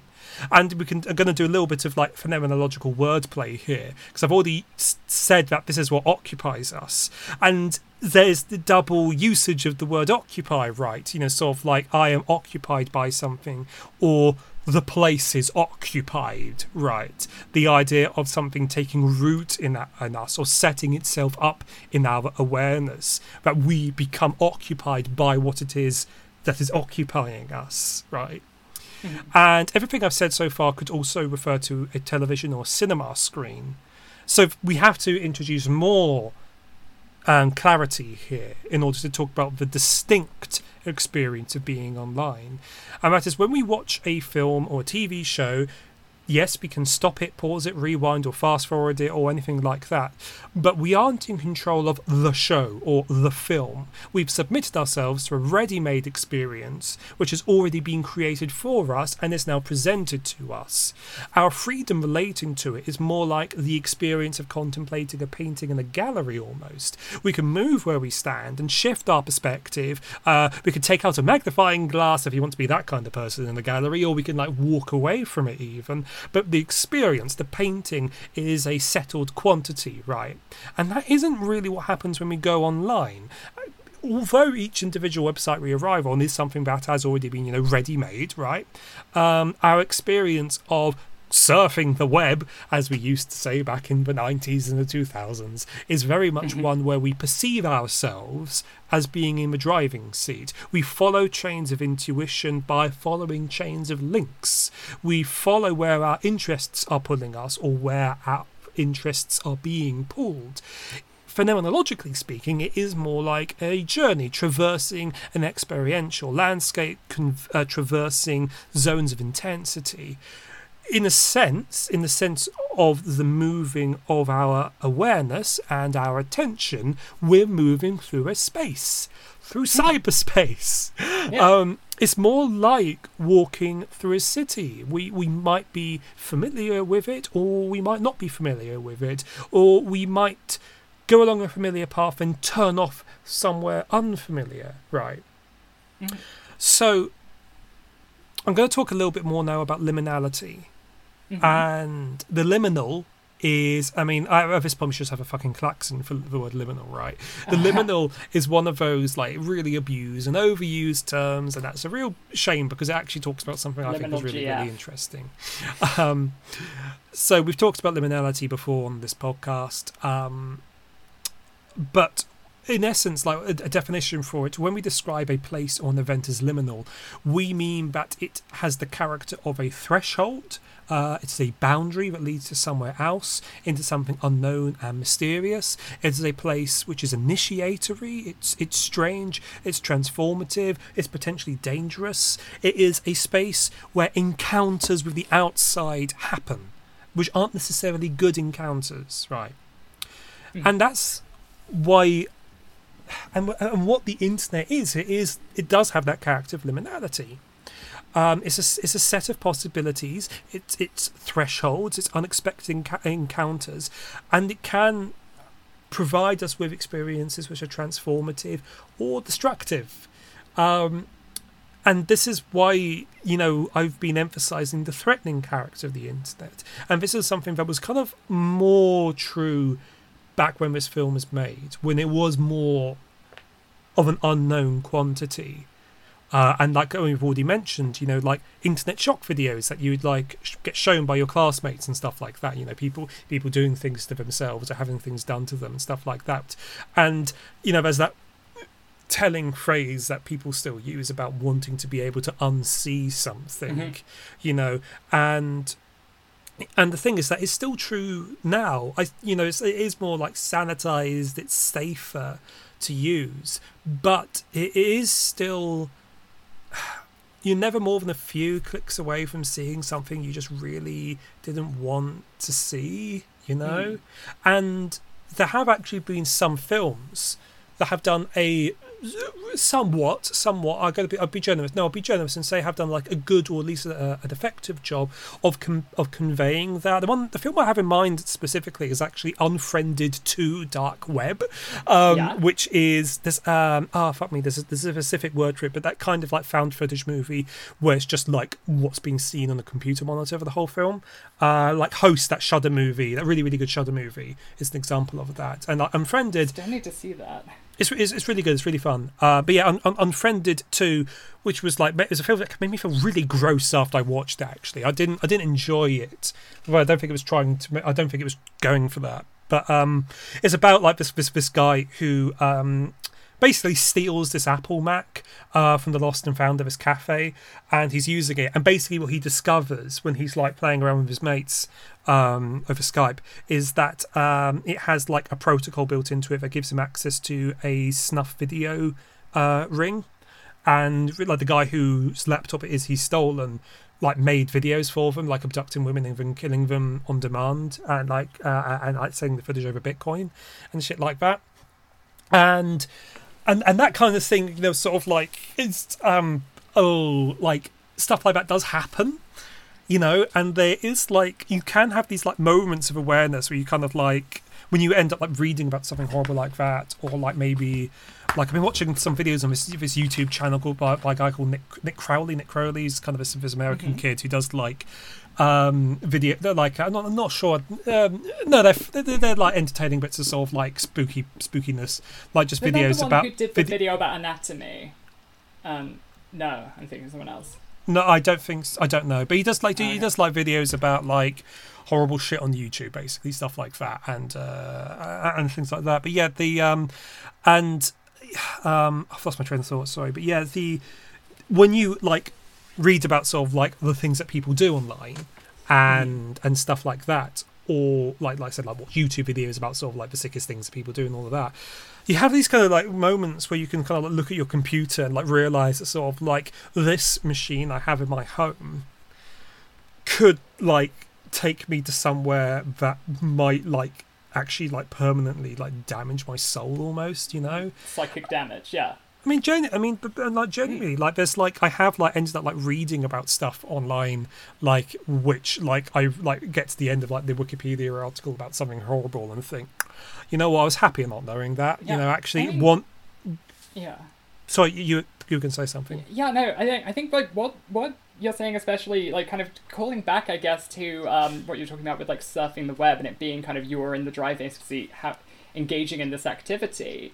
I guess like then mean this is what I always found with like kind of uh, you know that that encountering something genuinely unacceptable on the internet that um, that makes you want to log off. Um, I guess it's especially permanent pertinent to you know the specifically internet phenomenon because like if you see something on television you're like oh god you know that's gonna fuck with me you know that's that I didn't want to see that um, but that's because you've like seen you, you know you turned it on at the wrong time you flicked to the wrong channel. Whereas with the internet it's like it's almost like well you did come here you know and You wanted to you- see yeah this. you wanted to see this. You or like if you didn't want to see this you wanted to see something similar or you wanted to see something related and it's like well here's yourself reflected back at you. Here's the logical endpoint of where your thoughts are going to go.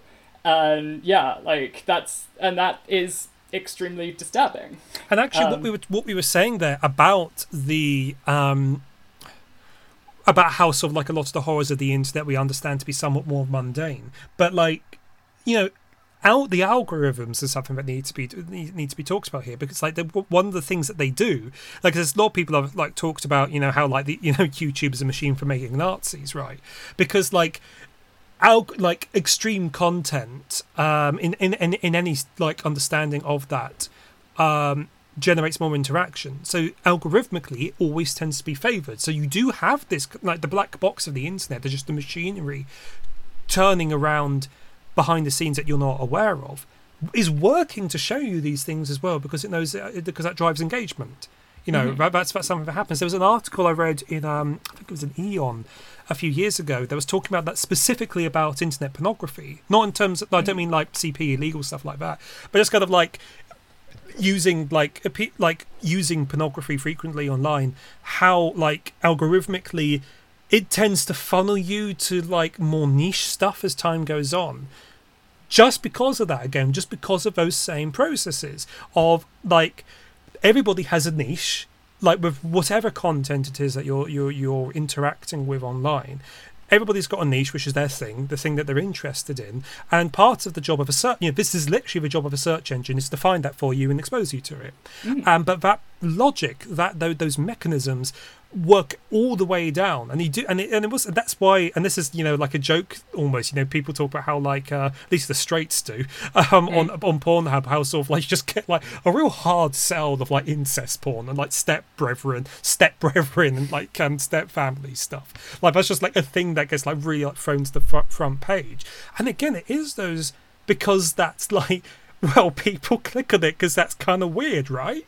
Um no judgment or anything like that to what people what people's stuff is right You know- but but yeah. at the same time you know like there's a kind of a two-way to it there is the sense of and this is the lovecraftian cosmic thing again right you know there's the sense of sort of like you opened the book you know you did look at the necronomicon right but at the same time like you, the you were box and we funneled came. there you know, there were forces outside of you taking you there because they want you there as well. Because then you buy the Necronomicon merch. You buy Yeah. the oh god, now I'm imagining or you twisted the lament configuration exactly, Yeah. exactly. Uh, Yeah. But but as as as um, Pinhead tells us, it is desire that calls us, not merely hands. So maybe it is Mm. Yeah. all our fault ultimately. Yeah. And um, yeah, and just to kind of like bring it back to the film itself a little bit here, um, because I've been talking a lot about how like the 2000s of it all, and you know like what the frightening internet liminal thing is in this film. It's a website that that brings ghosts into your life, right? Uh, it- it's a haunted. It's a haunted website. It's a haunted internet, and that's something that like feels so perfectly of its time. That Mm. right, you know, sort of like uh, how you can. You know, sort of, I guess, it, it's sort of like you can imagine being told at school, like if you go to this website, um, you'll see a ghost. I mean, go onto the website, I mean, there'll just be like two old dudes like finger banging each other with a dick or something like that. but so, Politics left you bitter. Go to lemonparty.org. I think that's one I did fall for actually at school. There was uh, that was on the fucking like notice board at the student union at UEA once, for, like for an upsettingly long time. Uh, yeah, just just a just a big old slice of 2007 culture right there. or what was the other one? Sort of like, uh, oh yeah, like uh, look up this fun game website called PenIsland.com. Oh no, not Penis Land. I think someone did actually jump on that and like made it a pen website for you know, peop- you know some fucking genius realized you could just buy the URL because like the people who did making the joke didn't think to do that. Um, but yeah, no, I kind of like uh, the thing about like I guess you know when we're talking about the algorithm, and this is something that kind of like is hitting on the ghost ang- you know the ghost specifics angle of the film that I wanted to touch on more later. But I think there is a pertinent comparison to be made here in the fact that when we talk about the ghosts, uh, we're talking about um, it's not like malicious ghosts. It's not like a wronged spirit coming to attack someone to wreak some terrible vengeance. It's just the accumulated weight of human suffering frozen in death in like the and you know seeping into the material of the world and um, crossing over into like um, you know people in the living world, uh, people occupying that same material reality, and and the reason why I mean like I think just um, so just a, another another tangent, but I swear this is going to be one of my last. Is is the fact that like one of the most upsetting things I ever read about spooky internet, or you know, upsetting internet weird shit, wasn't like oh some like cult of narcissists or some fake shock site stuff. It was um, YouTube children's videos. Yeah. Um, specifically the algorithmically generated ones where it's like um, it's just taking bits and pieces from like um, you know search terms ISO stuff just to like make sure it's perfectly optimized to go onto people's autoplay. Uh, but this means that there's no kind of like authorial hand, there's no control, and so you get like you know Iron Man and the Hulk and Finger Puppet, uh, Finger what is it, Finger Family or whatever, just like just dumb kid shit that you know is eerie on its own, but getting mixed into like upsetting configurations where it's like the term buried alive was just in the title of one of the videos and stuff and there's just tons of shit like this. I'll try and find the article and share yeah, it yeah I, rem- I can't like, remember who who wrote it but, but yeah, the article was called "There is something wrong on the internet." yeah it was just a medium post i think but it was Yeah, good. and uh, Dan Olson, who is not a friend of the podcast, but is a friend of a friend of the podcast. Uh, that is Yeah. uh, Nyx Fears. Hi, Nick. Um, uh, yeah, did a really good little video about that as well, which uh, yeah, which is also quite quite fun, and he's he's got a nice soothing Canadian voice. Um, and actually, I will mention, I will, I do actually want to talk about Nyx Fears a little bit because she's done a really good, uh, kind of like a follow up, I think, to the uh, video series she did last year around the time we interviewed her, or not interviewed her, but had her on No, the podcast to talk about on. Martyrs. Yeah, sorry. Um, uh, where she did that series of like just like horrible films. Where she kind of like did a revisiting of that, where she worked her way through all of the movies on the TikTok disturbing movie iceberg, um, and that and uh, yeah, and it's kind of like. Uh, and that actually, obviously, that loops in quite neatly with, and you get the impression almost that sort of like I don't, I don't use TikTok. I kind of like I'm very much an older man about TikTok. I don't get it, but um, it does feel like a little bit but because it's a Gen Z thing. It's it you can kind of like see like repetitions of the same like patterns that we went through, or like these kids like being online and showing their experiences and kind of like discovering sort of like upsetting films and things like that. And and yeah, and what she what uh, what Nyx does over for a series of videos talking about the disturbing movie Iceberg. Is it kind of like starts off with like just ordinary horror movies, like uh, some of which are good, some of which are bad, and then just like goes and then like it passes goes through like the independent, upsetting art movie like threshold at some point, and then you get sort of like the like the weird like compilations of scat porn and things like that um, that people have put together, all of which is like you can get off of like torrenting sites or like off of like the easier to access bits of the darknet and stuff like that. Um, but I remember sort of like that actually could like fucked me up a little bit. That um um that, that that series that she did. Like I didn't obviously I didn't search any of this stuff out because I don't. Why would why would I?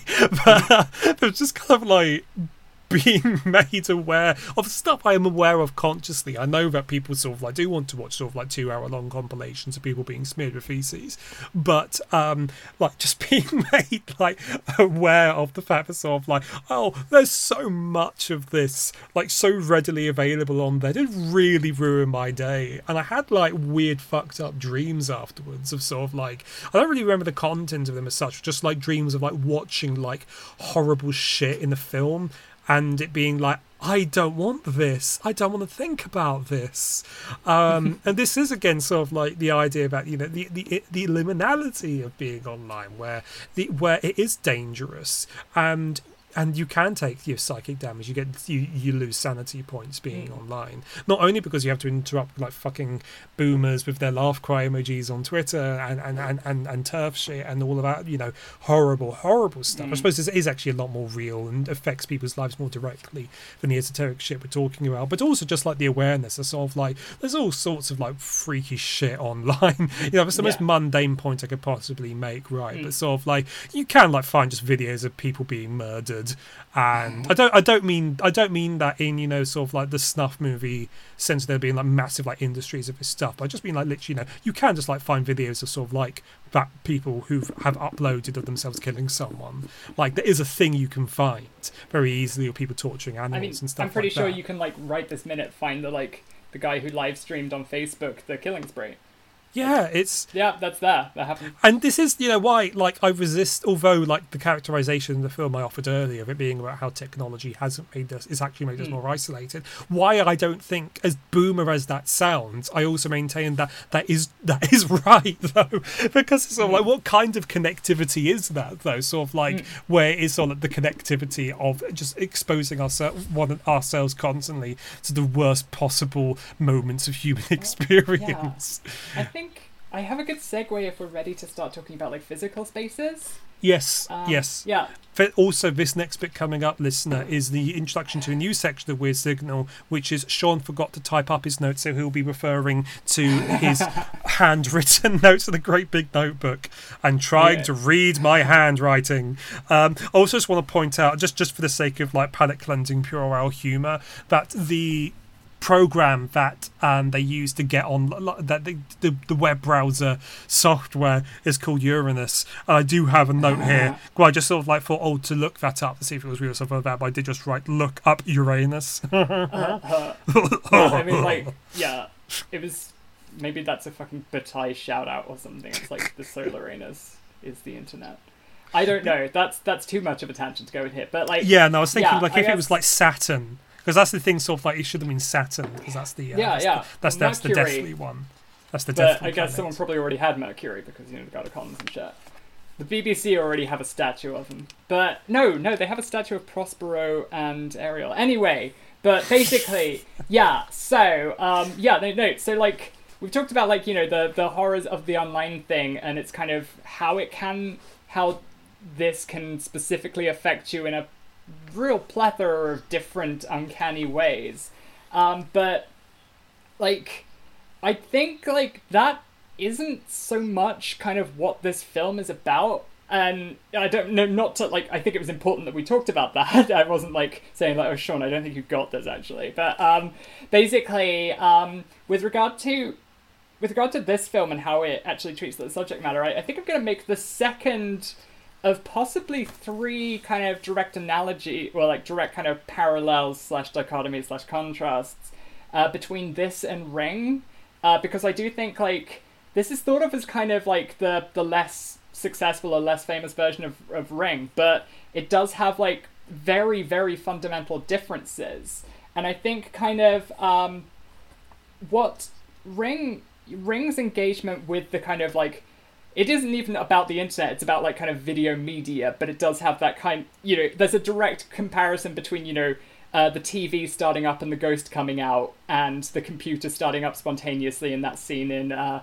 in uh, in uh, um, uh, Kawashima's flat, uh, where he's asleep, and then the computer's switched on, and it's got a life of its own. And like you know, I thought about it in those same terms as like it's this big scary thing that um, is always there. It's like we've brought something, we've brought a direct kind of through line to this kind of weird, primordial, you know, scary beyond that now has a direct interface with our private space. But I realize, like, you know, that is very much the point of Ring. That, like, we've surrounded ourselves with this media and it's given something a means of attacking us. But with, with, um, with, uh, with, with, uh, Kairo, with, uh, with Pulse, uh, or, um, to use the term circuits, uh, is it is the literal translation. Um, what it seems to be more is like um, that's almost secondary, and um, that like the the presence of the online is um, pretty much to kind of show up the um, the kind of emptiness or the something being wrong in physical space in in the you know in IRL, and um, and you know it just being a kind of like um, a, an emphasis of that. And I guess like kind of what I'm I want to return to that point because I think it illustrates something that I found very significant about this film in its use of space. And this also goes back to um, what I was talking about with regard to, you know, what uh, Kurosawa is depicting in this film is the the the horrors of a detached, um, scary intense reality of you know post economic crash, post end of history Japan, um, and so it's like kind of the f- and the the point specifically where I talk about the end of history. It's like um, the kind of uh, the globe. You know, um, actually, there's a. I guess like this is where I'm going to bring in.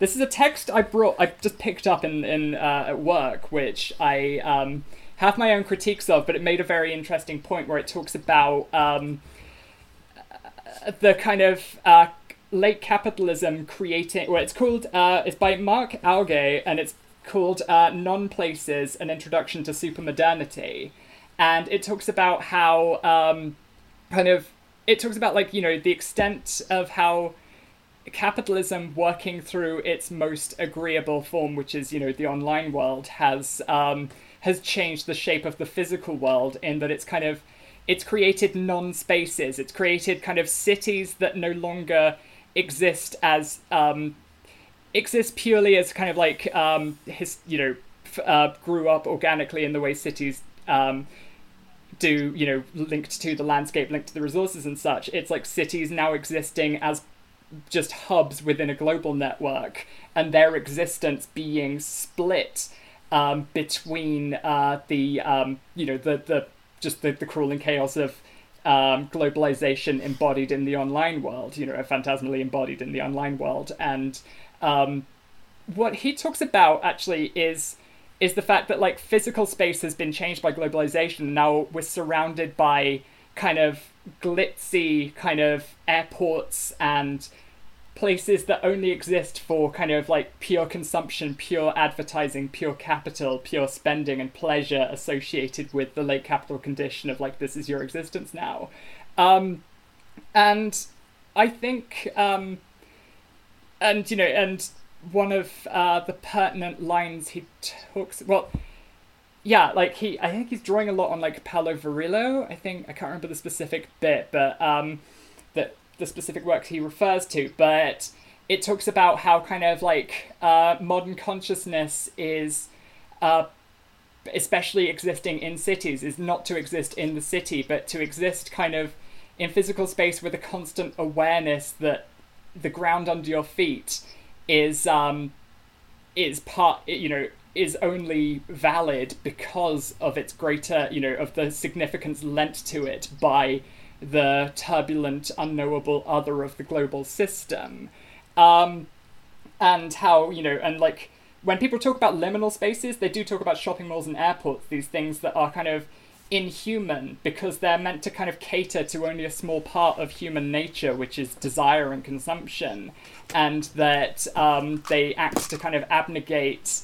Um, abnegate other parts of human experience by drowning it out in glitter and, and neon light. And also, you know, like kind of we talk about, you know, globalization, especially from the 90s onwards, was these utopian ideas about that same glitz, that same kind of intensity of experience uh, being engaged with online. Um, and this was especially, you know, true to, um, you know, to, and this was this experience was heightened all the more by being Japanese in that way I described in the introduction, by having your whole identity defined by the modernity that you're seeing in this system. Um, but that's not what we see in the film. The horror of this film is like what's left when the computer is switched off, when you log off, when like all your attention, all your kind of like life and lived experiences online, and then like you switch it off, and what you're left with is uh, the the heavy kind of dark, neglected, cold space around you that is physical, but now alien to you and seeming and you know and haunted by this cognitive disconnect between yourself and your surroundings. Um and and just like yeah and i think that's i think well i think it's pertinent to point out that um i think in the quote i've in a part i've um i've highlighted in this uh it talks about how um yeah where is that well, yeah, it, it's sort of like it talks about you know that is the status of modern condition, but uh, he's riffing on Paulo Virilio, who is himself riffing significantly on um, on you know our nemesis on this podcast, who is Japanese guy name escapes me, and wrote the end of Francis Fukuyama. No, he's riffing on Francis Fukuyama, and it's like. Yeah, no, I'm claiming Kurosawa as an ally in our kind of uh, skeptical deconstruction of, uh, you know, this supposed natural element of political ecology that it's just natural to engage with it in these terms and to sign your life over to global capital because there is no other way. And it's like, no, like, this is what he's showing us is the horror of the world that's created by sucking so much out of it. And that's why, you know, these people are haunted by ghosts, which is why, you know, which is, you know, another kind of like stylistic element of the film that is both thematically important and also just fantastically well done is just the visuals of this film. Yes. It's always dark spaces, um, ha- you know, haunted like apartment blocks where you don't see anyone. Um, it's also very much kind of like you know, I always I don't know like um, I know I've got a point coming up, but like I think it's like the every bit looks like when you accidentally open the service door at an amusement park and you realize, oh, there's guys with mops in here. You know, that's the world, that's the actual kind of world that's happening here. This is all just show. And it's the kind of the hauntedness of that reality. Mm. And yeah, and I think, you know, that's that is the that is the core of the horror here. And then like the ghosts, as we'll probably talk about soon, are just like symptomatic of like what what has come from that process yeah, there's a few remarks I want to make about space as well. Um, and the you, you, for almost the entire film, like like it begins with like there's the sea and there's the ship that she's on, and that's how the film ends. Um, and you see a train going through countryside at night. Other than that, you only ever see high-rise apartments and industrial sites and shops. That's all you see in this film. Um, there is, and it is just concrete, just grey concrete. Uh, mm. and and rust and like a dirty, grimy chrome and overcast grey skies. That's all there is. There's no nothing alive in this film, you know. And I think it's, it's interesting that you know that they work at a florist, but like at the same time, the flowers or none of the plants look like especially healthy. But yeah, and there is the sense that um, you know they are trapped in this world of total artificiality but that's what modernity is There is mm-hmm. just total artificiality i remember there's a bit in uh, in crash the jg ballard novel where the protagonist like uh, uh, is looks around like the apartment complex he lives in, and he realizes he's entirely enveloped in in artifice, in, in the new machinery of living. There's nothing organic here, and that's true of this film film as well. And because I, when I I wanted to initially I was going to bring up Gaston Bachelard, the uh, the Ah. French the French phenomenologist who wrote a book called The Poetics of Space, but I realised after reading about like fifty pages of it that I couldn't because Bachelard is talking about houses and not apartments. And I realised that is the difference here. You never see a house in this, you know, like like um, callback to ha- to, to Housey, right? You never see a house in this. Uh, you see apartment blocks. That's all there is, and there and that's what. And I and I realised a more interesting theorist to bring up was was actually it was uh, Georges Perec. Um, Another French phenomenologist um, who wrote uh, who, who wrote in um, Species of Spaces um, uh, a series of things about uh, about living in an apartment. And we're precise. I'm trying to find exactly what it was I was uh, thinking of. That he says here because he talks a lot.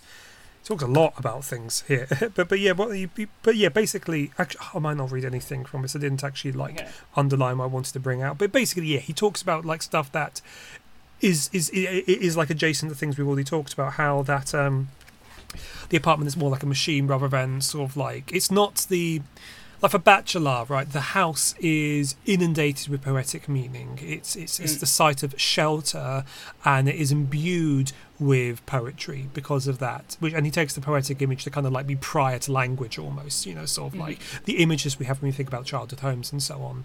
Uh, and the the apartment often refuses that because of its eh, because of its sheer functionality. And that's what we see in this that and there is this sense that and this is something we can critique I think we should critique the idea that it's impossible to have to have home in this um, Heideggerian sense of the gathering of the fourfold together into sort of like the essential beingness of Dasein or something like that. But you can't do that in a in, in an apartment. You can only do that in a home in a house. But it does feel like the film is saying that you know so that um, there, there are aren't opportunities for genuine organic connectivity and organic li- living, which are obviously value laden terms, which we want, which we should critique because that can lead to very reactionary ways of thinking. Um, but at the same time, that's is what this film is is showing. And I think you can argue that this is an anti-modernist film, an anti-technology film, that it is that it is showing a very skeptical light to what actual modern living is like for all of the reasons that we've been talking about for these last two hours or so Yeah. that um that that the urban spaces that we see are all geared around production and Yeah. that being what it's about rather than it emerging out of just the nat- natural again value laden terms i Mhm. know but natural sort of like being with of human beings with their with with, Mm. with the world around them and the oh god yeah um I think And I- this- I this, have- yeah. Sorry. Sorry, yeah, and and there's like, and the film. In the, in the worst film, the ghost is the ghost. Like in a worse version of this film, right? A ghost would just be sort of like I am the ghost of the of the dead Japanese warriors, or something like that. Sort of like, and it being sort of like the ancient ancient feudal Japan trying to sort of like break out into modernity. In the worst film, that would happen, and that doesn't happen in this film. There isn't a sense of like return Mhm. like the ghosts are like they're faceless and you get the impression these all just like died recently right? Because like the and i know we're going to talk a little i'm going to set us up a little bit for our conversation about ghosts that's going to come shortly. Like but basically like the premise of the film is that um in the same way that the modern world like the, the, the, the living world of the city has like hard physical limits for how many people can live in it. So there's the Mhm. afterlife and so they're having to come back. And this is the thing, yeah, this is the frightening thing. Like I know we've been saying about the that, that this is about being turned into ghosts, but that isn't what happens though, because like there's the one basically like the rules in this movie are that um there's a limited amount of like there's a set number of souls that can exist in the afterlife so they're having to come back through but they can't kill us because then we just take up room so they just it, what it does to people is much worse than that you just become like dissolved into ash and then that's just you forever in this halfway place Yeah. yeah and and Um, again that yeah. what the and the film like it does like the city feels much more like limbo uh you know like i say like it's not although there are like dark spaces and i'm going to talk a little bit about the dark spaces the forbidden rooms which i think you probably Mm. will have things to say about as well Yeah. but for the most part the lighting of this film isn't isn't dark it's just grey it's just twilighty it's shadowy uh and it is just yeah. and often just devoid of people. Like it's it's quiet in the way that cities aren't, which makes Mhm. it upsetting. uh, but the RPs, uh, but yeah, and and as well as that, you know, it it feels like you know it is very. this is Tokyo, and of course it's Tokyo because Tokyo is always the city of the future. Uh, like like going back, yeah. like going back to, to, to you know, but that that's Solaris, right? You know, like that famously, the the the long sequence of a drive through the future city in Tarkovsky's Solaris was just filmed in Tokyo Mm. because that's just the expectation of well, this is the future, right? You know, Japan just got there before the rest of us. Um, But and- yeah.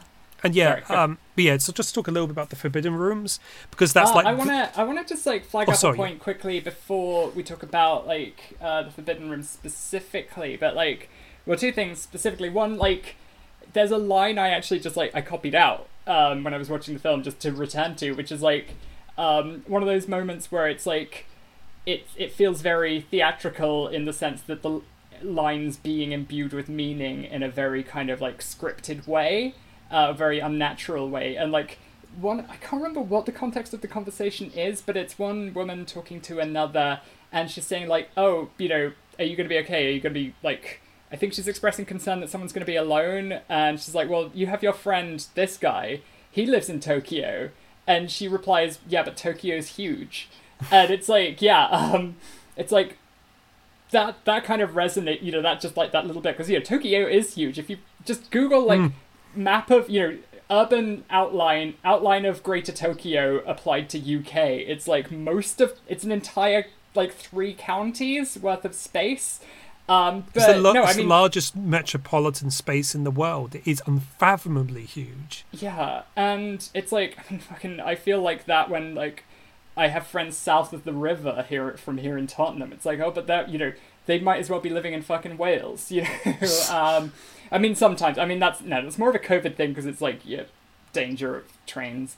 Um, but yeah, no, there was there was that. Um, I kind of just wanted to like say a quick thing about like the space as well because like I picked up on the thing you were saying about apartment blocks and um and I think it's like um it's notable like apartment blocks are eerie and I think one of the eerie you know from experiences of having been in them briefly having been uh, in halls of residence having you know visited people in flats you never know who's at how many of the flats are actually occupied. You have to like go out at night and see how many lights are on or something. And there's the knowledge that you could be all alone in a gigantic structure that was far bigger than you would ever need. Um, and I think it's like combination of that and the fact that and like, but I think one of the reasons why that's so haunting as well is because you know that the apartment above and below you is arranged exactly in the same way as yours.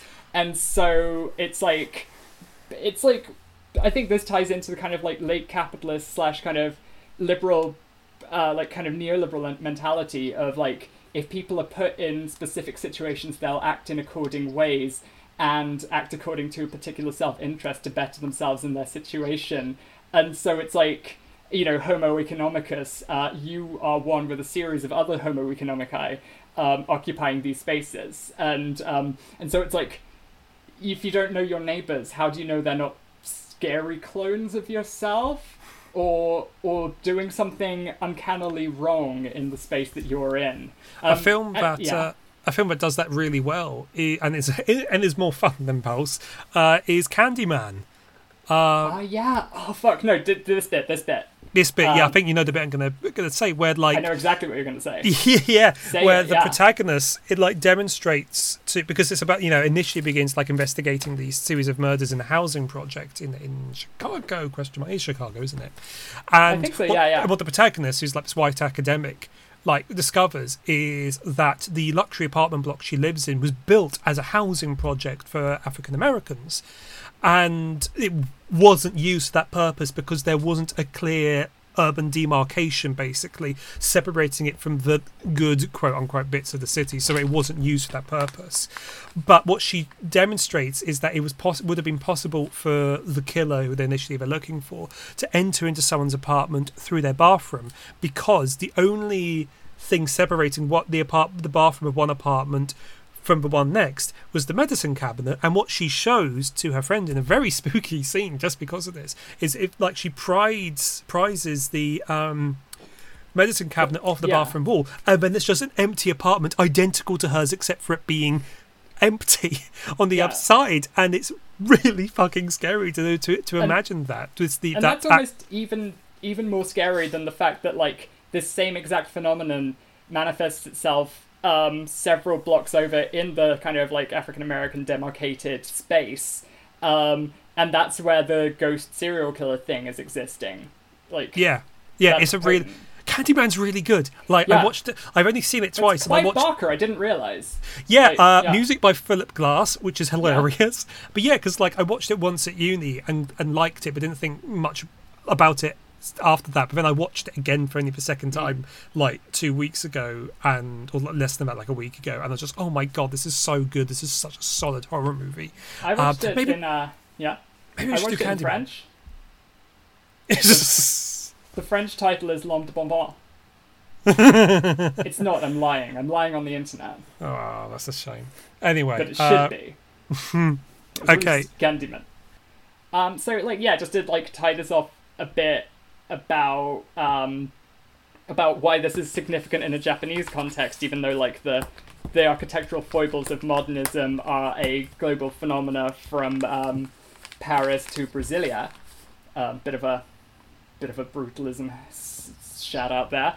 Um, like even though I have like defined this film against Ring a lot, I think it's very significant. Uh, well, especially in the book rather than the film, um, that this um, this idea of space is also present in how um, how like the, the, the horror unfolds. And you know uh, but specifically specific to like Japan in the 90s and the idea of um, it's not just um, it's not just you know the concept of um, kind of this architecture is scary. It's like the failure of the vision of this architecture is it's you know it's it's hauntology 101 it's basically you know this is the future we're expecting but the economic downturn um, got rid of you know put a pin in that.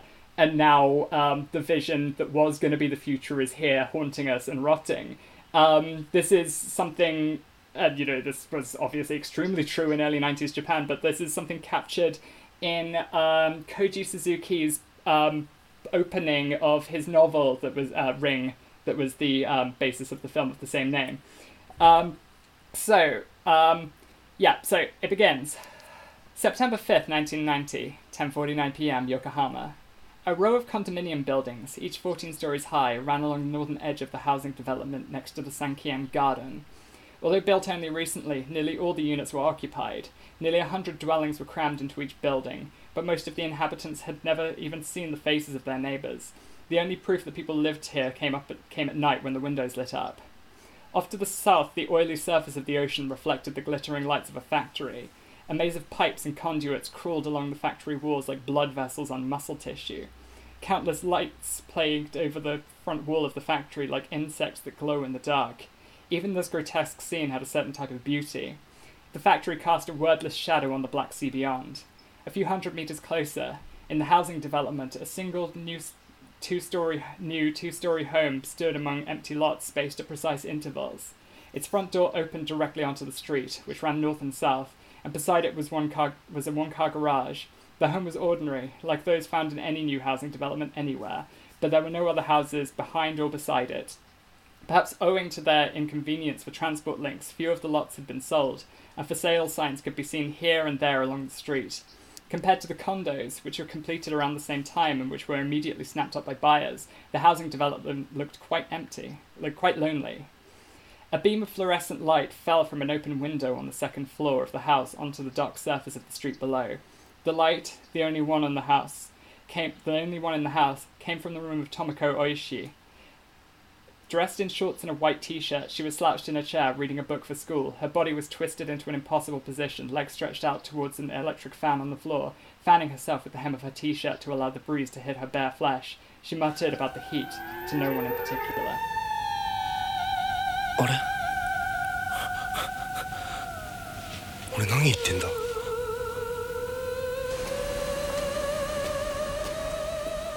Um, okay, I don't think there's anything more pertinent in that section, but um, yeah. Um, aside from the fact that they appear to be living in the house from Arrested Development, you know, that's fucking eerie. Um, this is more of kind of side point or kind of perhaps something to explore at a different point. But uh, returning to that book uh, that was a fun read, despite my my own kind of like reservations about it, non places.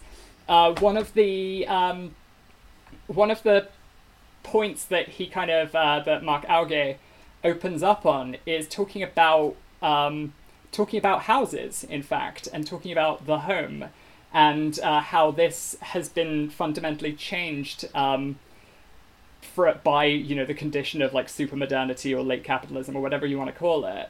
Uh, and the point that he picks up on is uh, is essentially the one that marks the break from um, classical traditions or you know like the the i the ideas that would have like gone back to you know pre-modernity, uh, which is how houses are organized and the, the idea of the hearth that um, and this is you know the hearth always marked the center of the home. It was the source of life it was the source of warmth and things and things gravitated towards the hearth and everything radiated radiated out from it. Um, and you know that was it became the center of kind of domestic life. And you know it's it's kind of a hackneyed thing to say the television replaced the hearth and then um, that mantle was taken up by the internet. But the crucial distinction that's made is that it's no longer uh, directed inwards. It's directed at a point of connection to the outside. So, um, so that the, the idea of you know the, the television or the computer as the hearth of the home fundamentally readjusts the concept of what a home is, um, and so that's like yeah that's that's you know that's that connects us back to um, very much to I don't know that, that's just pertinent. I think the fact that like it was such a such a fundamental part of human psychology and something that's existed for such a long time. You know, we look at ancient traditions and how the hearth in ancient Greek places actually had gods and Yeah. a whole mythology associated with it. And now that mythology's gone, but it's been replaced by a different kind of mythology. I just think that's that's extremely pertinent. Um, I, bit, I mean, that's yeah, that's a very that's a very Heideggerian observation. Like in in one of my favorite essays by him, "Building, Dwelling, Thinking," um, precisely like precisely what he says is like wrong with technology with the technological world, and again simplifying, but is the fact Mm. that he he states that the original what building meant originally was this idea of kind of like of, of a gathering of the sacred forces of nature and humanity Mm. together basically into this site where they can meet one another and he talks about in um in the Bremen lectures he talks about how in the peasant's home the traditional peasant's home in Germany, you know, sort of like there was like there is the home altar where you know where there is the cross and there's images of saints and so on, and there's the nursery, there's the children's room and so on, and there's even like a space traditionally kind of like reserved for death where when a family member died, when their casket would be left for a while with them in it, whi- whi- which he calls that which he in in in German was called um, uh, Todbaum, a death tree, and this idea of there being and and but yeah, the idea being that um, of this the home as a site where the fourfold of nature of earth of, of, earth sky of, of earth sky mortals and divinities gather together into this like the originary site of being basically. Um, and how in technology in the in, in in the life of modern technology that isn't possible anymore. That that is something that like he says you know there aren't death death trees aren't planted anymore because there's the motorized the motorized funerary industry. Mm. and that actually could have been that should have been one of the things I brought up earlier in the podcast talking about Heidegger and death which is one of my favorite one of my favorite subjects Heidegger deals with. But yeah precisely the like and that is kind and it is actually actually no I will I will wax lyrical on this a little bit actually because this is it, this was among my handwritten notes like the film's relationship with death where there's this kind of sense that like I said you know the, the ghosts don't kill people because that just makes more Mm. ghosts and that's the whole thing they don't want because there's too many ghosts um which does, that makes it sound a bit dumb but no it does work Mm. but like so instead it's this kind of sense that modern technological life is one where there isn't even death there's just this kind of like continuance perpetually and this is Mm. kind of like if we want to bring it into theological um, terms. You know, there's this, you know, when we talk about eternity and infinity with relation to God, what we are not talking about is extensive duration of time or, or presence or something like that, or, or extension. What eternity and, and infinity means is the sense of being outside of duration and outside of extension. But what this film is like, and it is through this like foreclosure of spiritual horizons or transcendental horizons that modernity brings about, is instead of eternity, uh, instead of eternity, there is just endless duration of existence, and how this is literally a worse fate than death, because Mm. because death in in the Heidegger in, in Heidegger's understanding of it is death is our encounter of being as being because being a, because being itself is not a being. It is nothingness.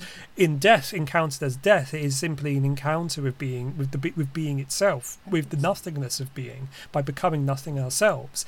Uh, and and and obviously then there's like like the uh, uh, religious understandings of uh, you know death is still like the necessary capstone of life because that is what it is to be alive and to not be God essentially is, is is to die, and how that is something refused in this film. That um, we can't die, we don't die, we we just evaporate but continue, and that's really nightmarish and upsetting to think about. And I think this is leading us in in a appropriate uh, Kairo fashion on a, an inexorable course towards the red room. Uh, the no, the forbidden rooms marked off with red tape. yeah, And I, I kind of wanted to pull back a little bit from that, just because like I think this is just extremely pertinent to what we've been talking about, and just like I guess we can, because what you've been talking about there, that's not you know classic weird signal extrapolation.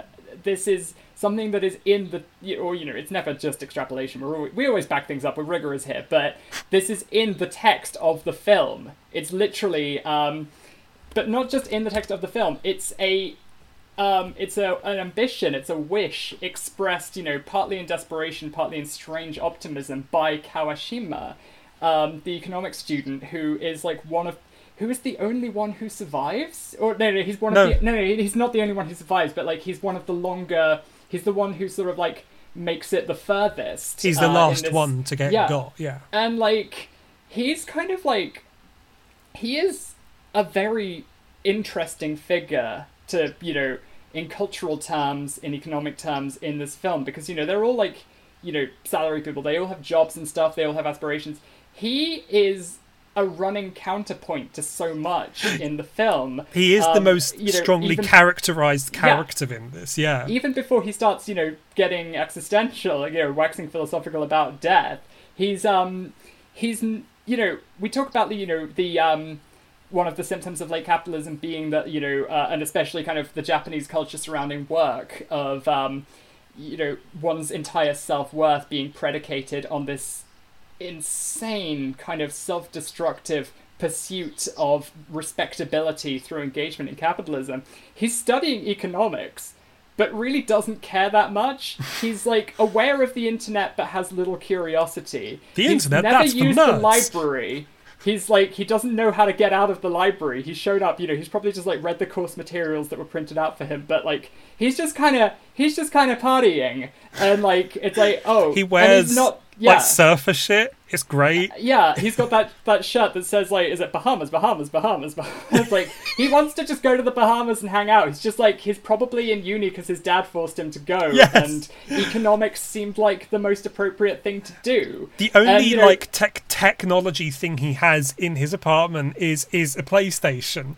And Yeah. when Harue, I love this bit, but when the Harue comes round and like he starts like tightening when she's like working his computer, he starts sort of like collecting like the controller, like hiding it, and it's just oh no, a girl's come over. I have to. He's a fucking lost relic of like he is pure Gen X. Like um Yeah, he's, like, like, like you know, he's by far my favorite character and Yeah. arguably the only character. yeah, and he's importing like the model of like American grunge slacker in every part of his being, and he's a he's a Chad, dare I say?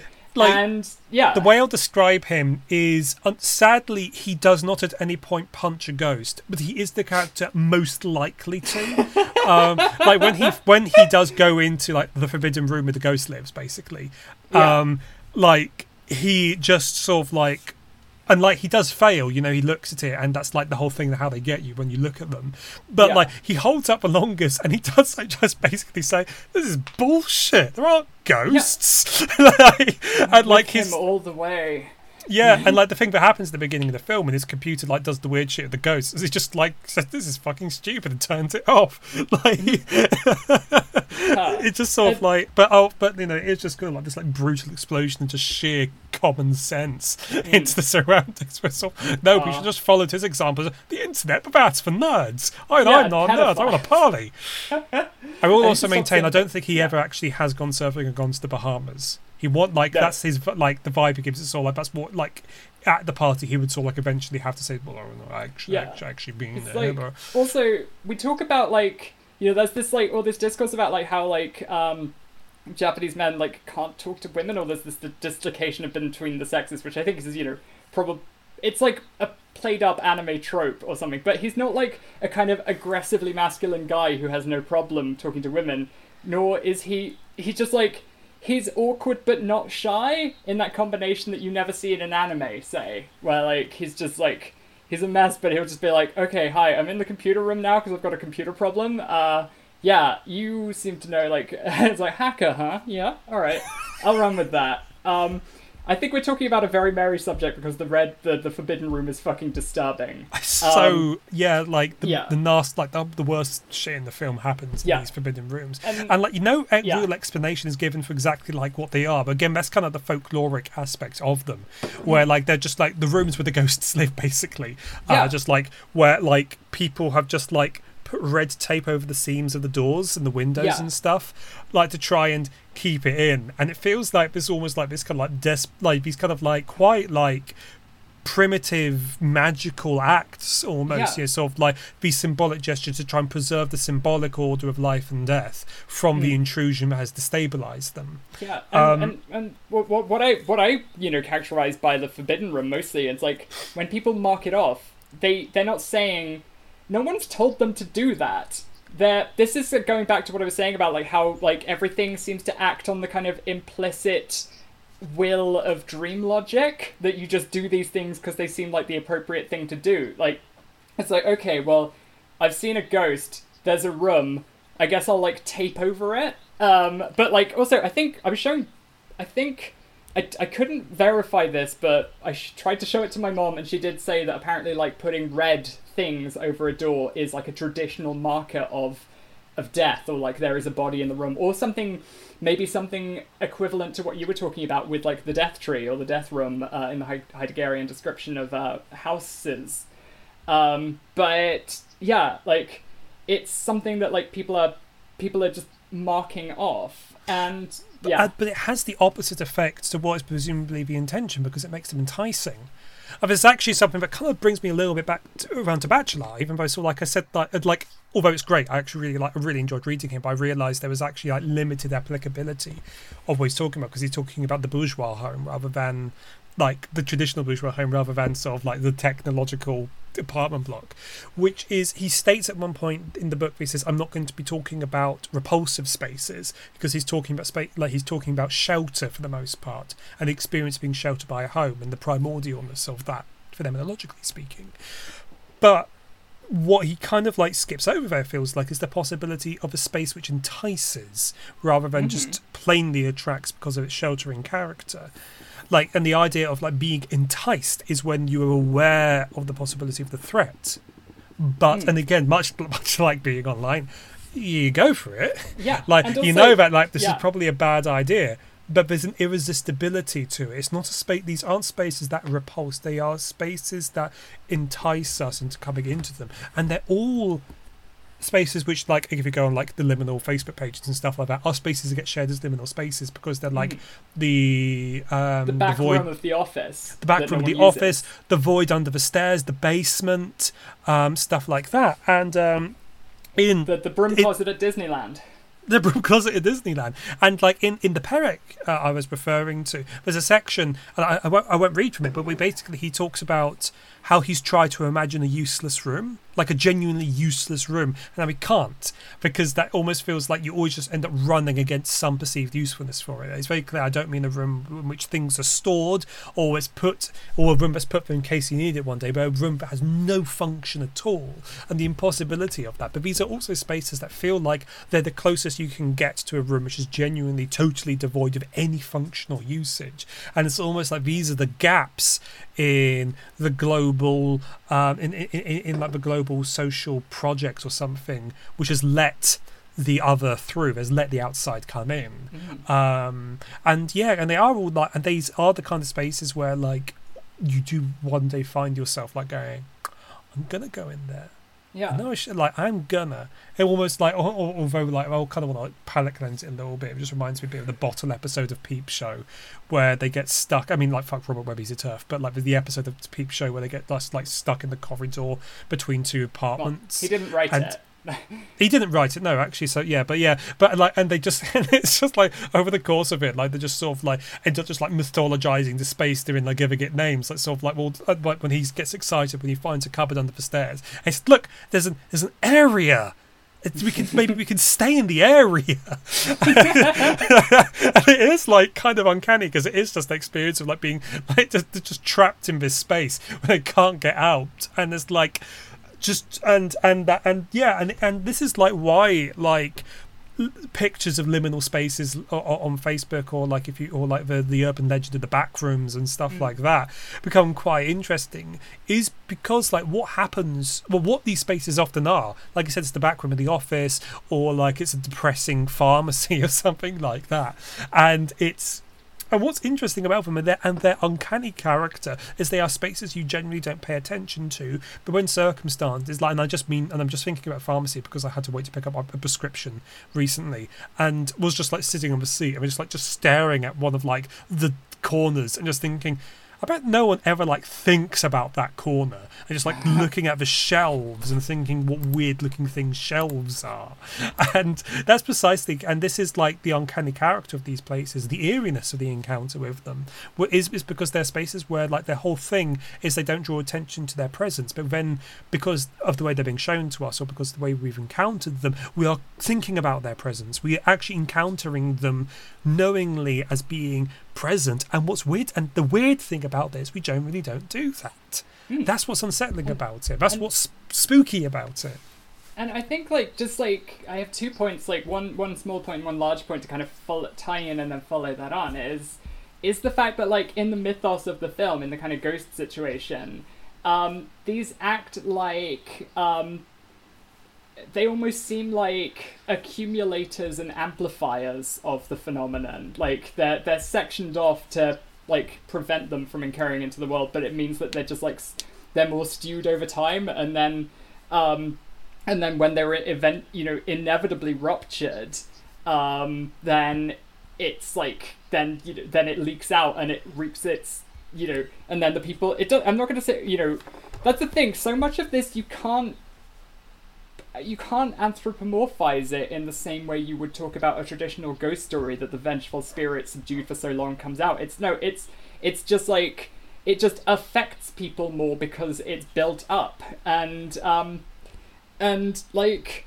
I think what's what's what I kind of like how I how I kind of tied it in with like viewing Kurosawa's uh, circuit slash pulse as um, being a kind of not an indictment but just a kind of like a speculative um, a speculative assessment of the horror of modernity is that um, is that they are sites of repression. Uh, or no sites of suppression. And this is the thing I was talking about like way back at the beginning with the the idea that like um, Japan is able to sustain its kind of like hyper modern mentality by um, by by like by presenting a very normalized, a very neat and final definition of its past um, that it then kind of reveres as this static, immutable thing that has a you know, had some part in shaping the present, but that part is now played and it's just a story that's told as part of the national character. And no, it is that's never a thing. The past has always got this kind of um, this kind of power and what i feel like the the forbidden rooms uh they are like you know that's where like if we you know it's all like kind of it's almost like outside of it they exist in the kind of urban legend um kind of undirected almost kind of like biological supernatural but inside um they're the site of the memory of when ghosts were um, ghosts were a more kind of familiar thing and then it's kind of like suddenly the realization that this familiarity is is is is is like is the same thing as the classical ghost and it is um, it's just like we're looking at it with modern eyes now. I think that's something you know that's maybe a maybe a bit of a riff but i think that's something that's pertinent. But also i think one of the key things is the fact that um, the futility of the gesture of sequestering this space with red tape is um, it's an instinct to try and you know set to relegate something to the past and to contain it. But in every case it's not a space that is owned in perpetuity by another person or by an individual because no individual owns any part of the landscape they're in. The landscape they're in is completely owned by capital. And so there's that part where they you know there's a whole like um there's a whole kind of like uh soliloquy about you know when you know these places might rest for for centuries and then get ruptured. And like when you see it ruptured it's an old abandoned building being torn down presumably to make space for a new thing. And that is the process of capital shoveling up the past with no due care or attention or you know um in the knowledge or just like shoveling up the past because it doesn't recognize the past as something that exists anymore. And then when the past comes out it's terrifying and it it does kind of have an effect on people in in the modern age. And i think you know that's that is this this uh, that is you know the uh, the realization of the horror that is existing here. And it's like i think it's sort of like why even though it's clunky in narratological terms t- to have this take place you know to have this work itself up into a, an apocalypse scenario if we're doing a horror film about capitalism isn't the ending always going to be an apocalypse scenario because what the fuck else could it be you know Yeah. weird Um, signal 101 I I think we should move. We should have concluding remarks now. Okay, well, Yeah, I, I I, have- I, also yeah I had some comments about like uh, the genre, uh, and like yeah, and yeah yeah yeah. Um, I had We always have more of- to say. We've been recording for two hours and thirty-seven minutes. Um, okay. Well Alright. then yeah, ha- then we can have a whole separate thing about urban legends yeah, I that, like I as a term. yeah I, I I do want to talk more about um, folklore do and stuff it. like yeah, that. We might do no, a you uh, need to yeah, get your thing in. Yes, but uh, so bringing things to a conclusion, um, I, I'm going to end my bit with a fun thing, which is that uh, naturally, Pul- like in J horror tradition, Pulse was remade by the Americans. Uh, I have not seen the remake; it is reportedly terrible. But I will read a single line from the Wikipedia article for the sequel, the first of the two sequels to the American remake, Pulse Two: Afterlife. Uh, it was a, which is a straight to DVD film. Ahem. The majority of the film's sets are actually photographs with the actors inserted in. Cool. So there you go. Wait, I found that how- quite funny to read. Fuck. Maybe we should do a special episode where we watch the like the three American versions of this film. Yeah.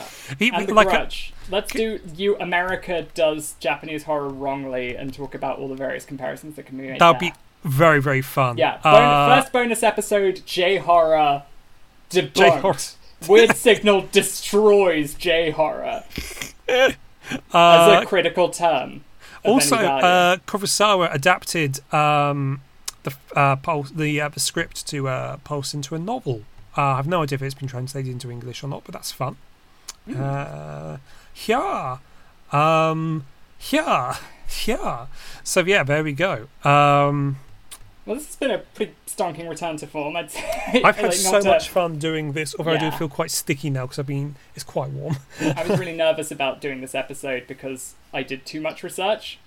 Um, because I kept going for a long time because we didn't know when we were actually going to record. So now I'm like, oh, thank God that's no longer in my system. But then Yeah. some of it is. But we'll. I'm looking forward to to the fact that over the next week I won't have to feel guilty about not reading philosophy in the evenings for a little bit. Um, that's that's going to be good until we start doing the next episode of Bodies Without Organs. Yeah. Uh, but that's only good. If That's only ever reading one thing though. It's not like this where it's watching a film and just like desperately bringing together as many texts as possible. That's why we only have um, like 31 episodes to date. We've done thirty. Yeah, Over three years, sure. three. Uh, but that's also why this is so long. Um, we are going to do. We don't know how many more we're going to do this year, but we are going to do more than just this. There's going to be uh, at least three. Um, I think. I mean, yeah, yeah. Like we said, we are going to. We are thinking about trying to do this more like a proper podcast and actually get them out quite more, more.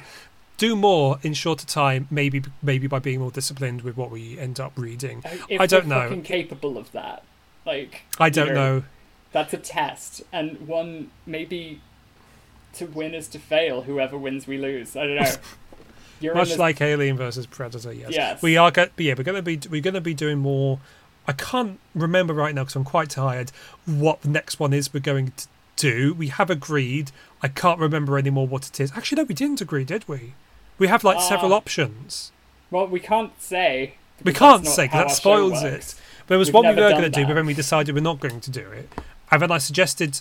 I uh, I can't even remember. I suggested one which we are which we will do, which will be a really I think fucking wanna- weird one, but Drop a tantalizing hint in that the next one might be a tie-in with Bodies Without Organs, but what that means and whether we actually do it is who Uncertain. bloody knows? who fucking knows. Right. All right, well, I'm I've been tired. Sean. I've been Lucy. You can find me on Twitter because we never we never do this. You can find me on Twitter at You- Horntonaut. You can't find me on Twitter because, like, um, unless you're already friends with me, because, like, I'm trying to separate my digital self from my real self. You can find me at Yeah. Horntonaut. Uh, you can And find, you can find us at Weird Signal, although I do the tweets. I'm responsible for that. Uh, listen, please listen to my Deleuze and Guattari podcast, Bodies Without Organs, which I do with Matt Cahoon and Corey J. Wright, uh, Corey J. White, um, which you can find at BroPod, or you can just look at my Twitter and find the thing there. I might be Uh, doing a different thing, which may or may not be out by the time we release this, because we Depe- haven't recorded it yet. But hmm. and also depends how quickly the editing gets done because this is quite long. it's quite long, and we're gonna have to listen to the whole thing. Yeah, Yeah. like uh, anyway, we're going to stop now. Thank you Yeah. very much for listening to Weird Signal. We hope that you've enjoyed um, our first episode in a very long time. We're going to try and Mhm. do one in quicker than seven months. Uh, and That's the truth. yeah, yeah. All right. Well, um, until next time, listener. Until ne- until such a time as when, stay weird. and keep it signal. Bye. Bye.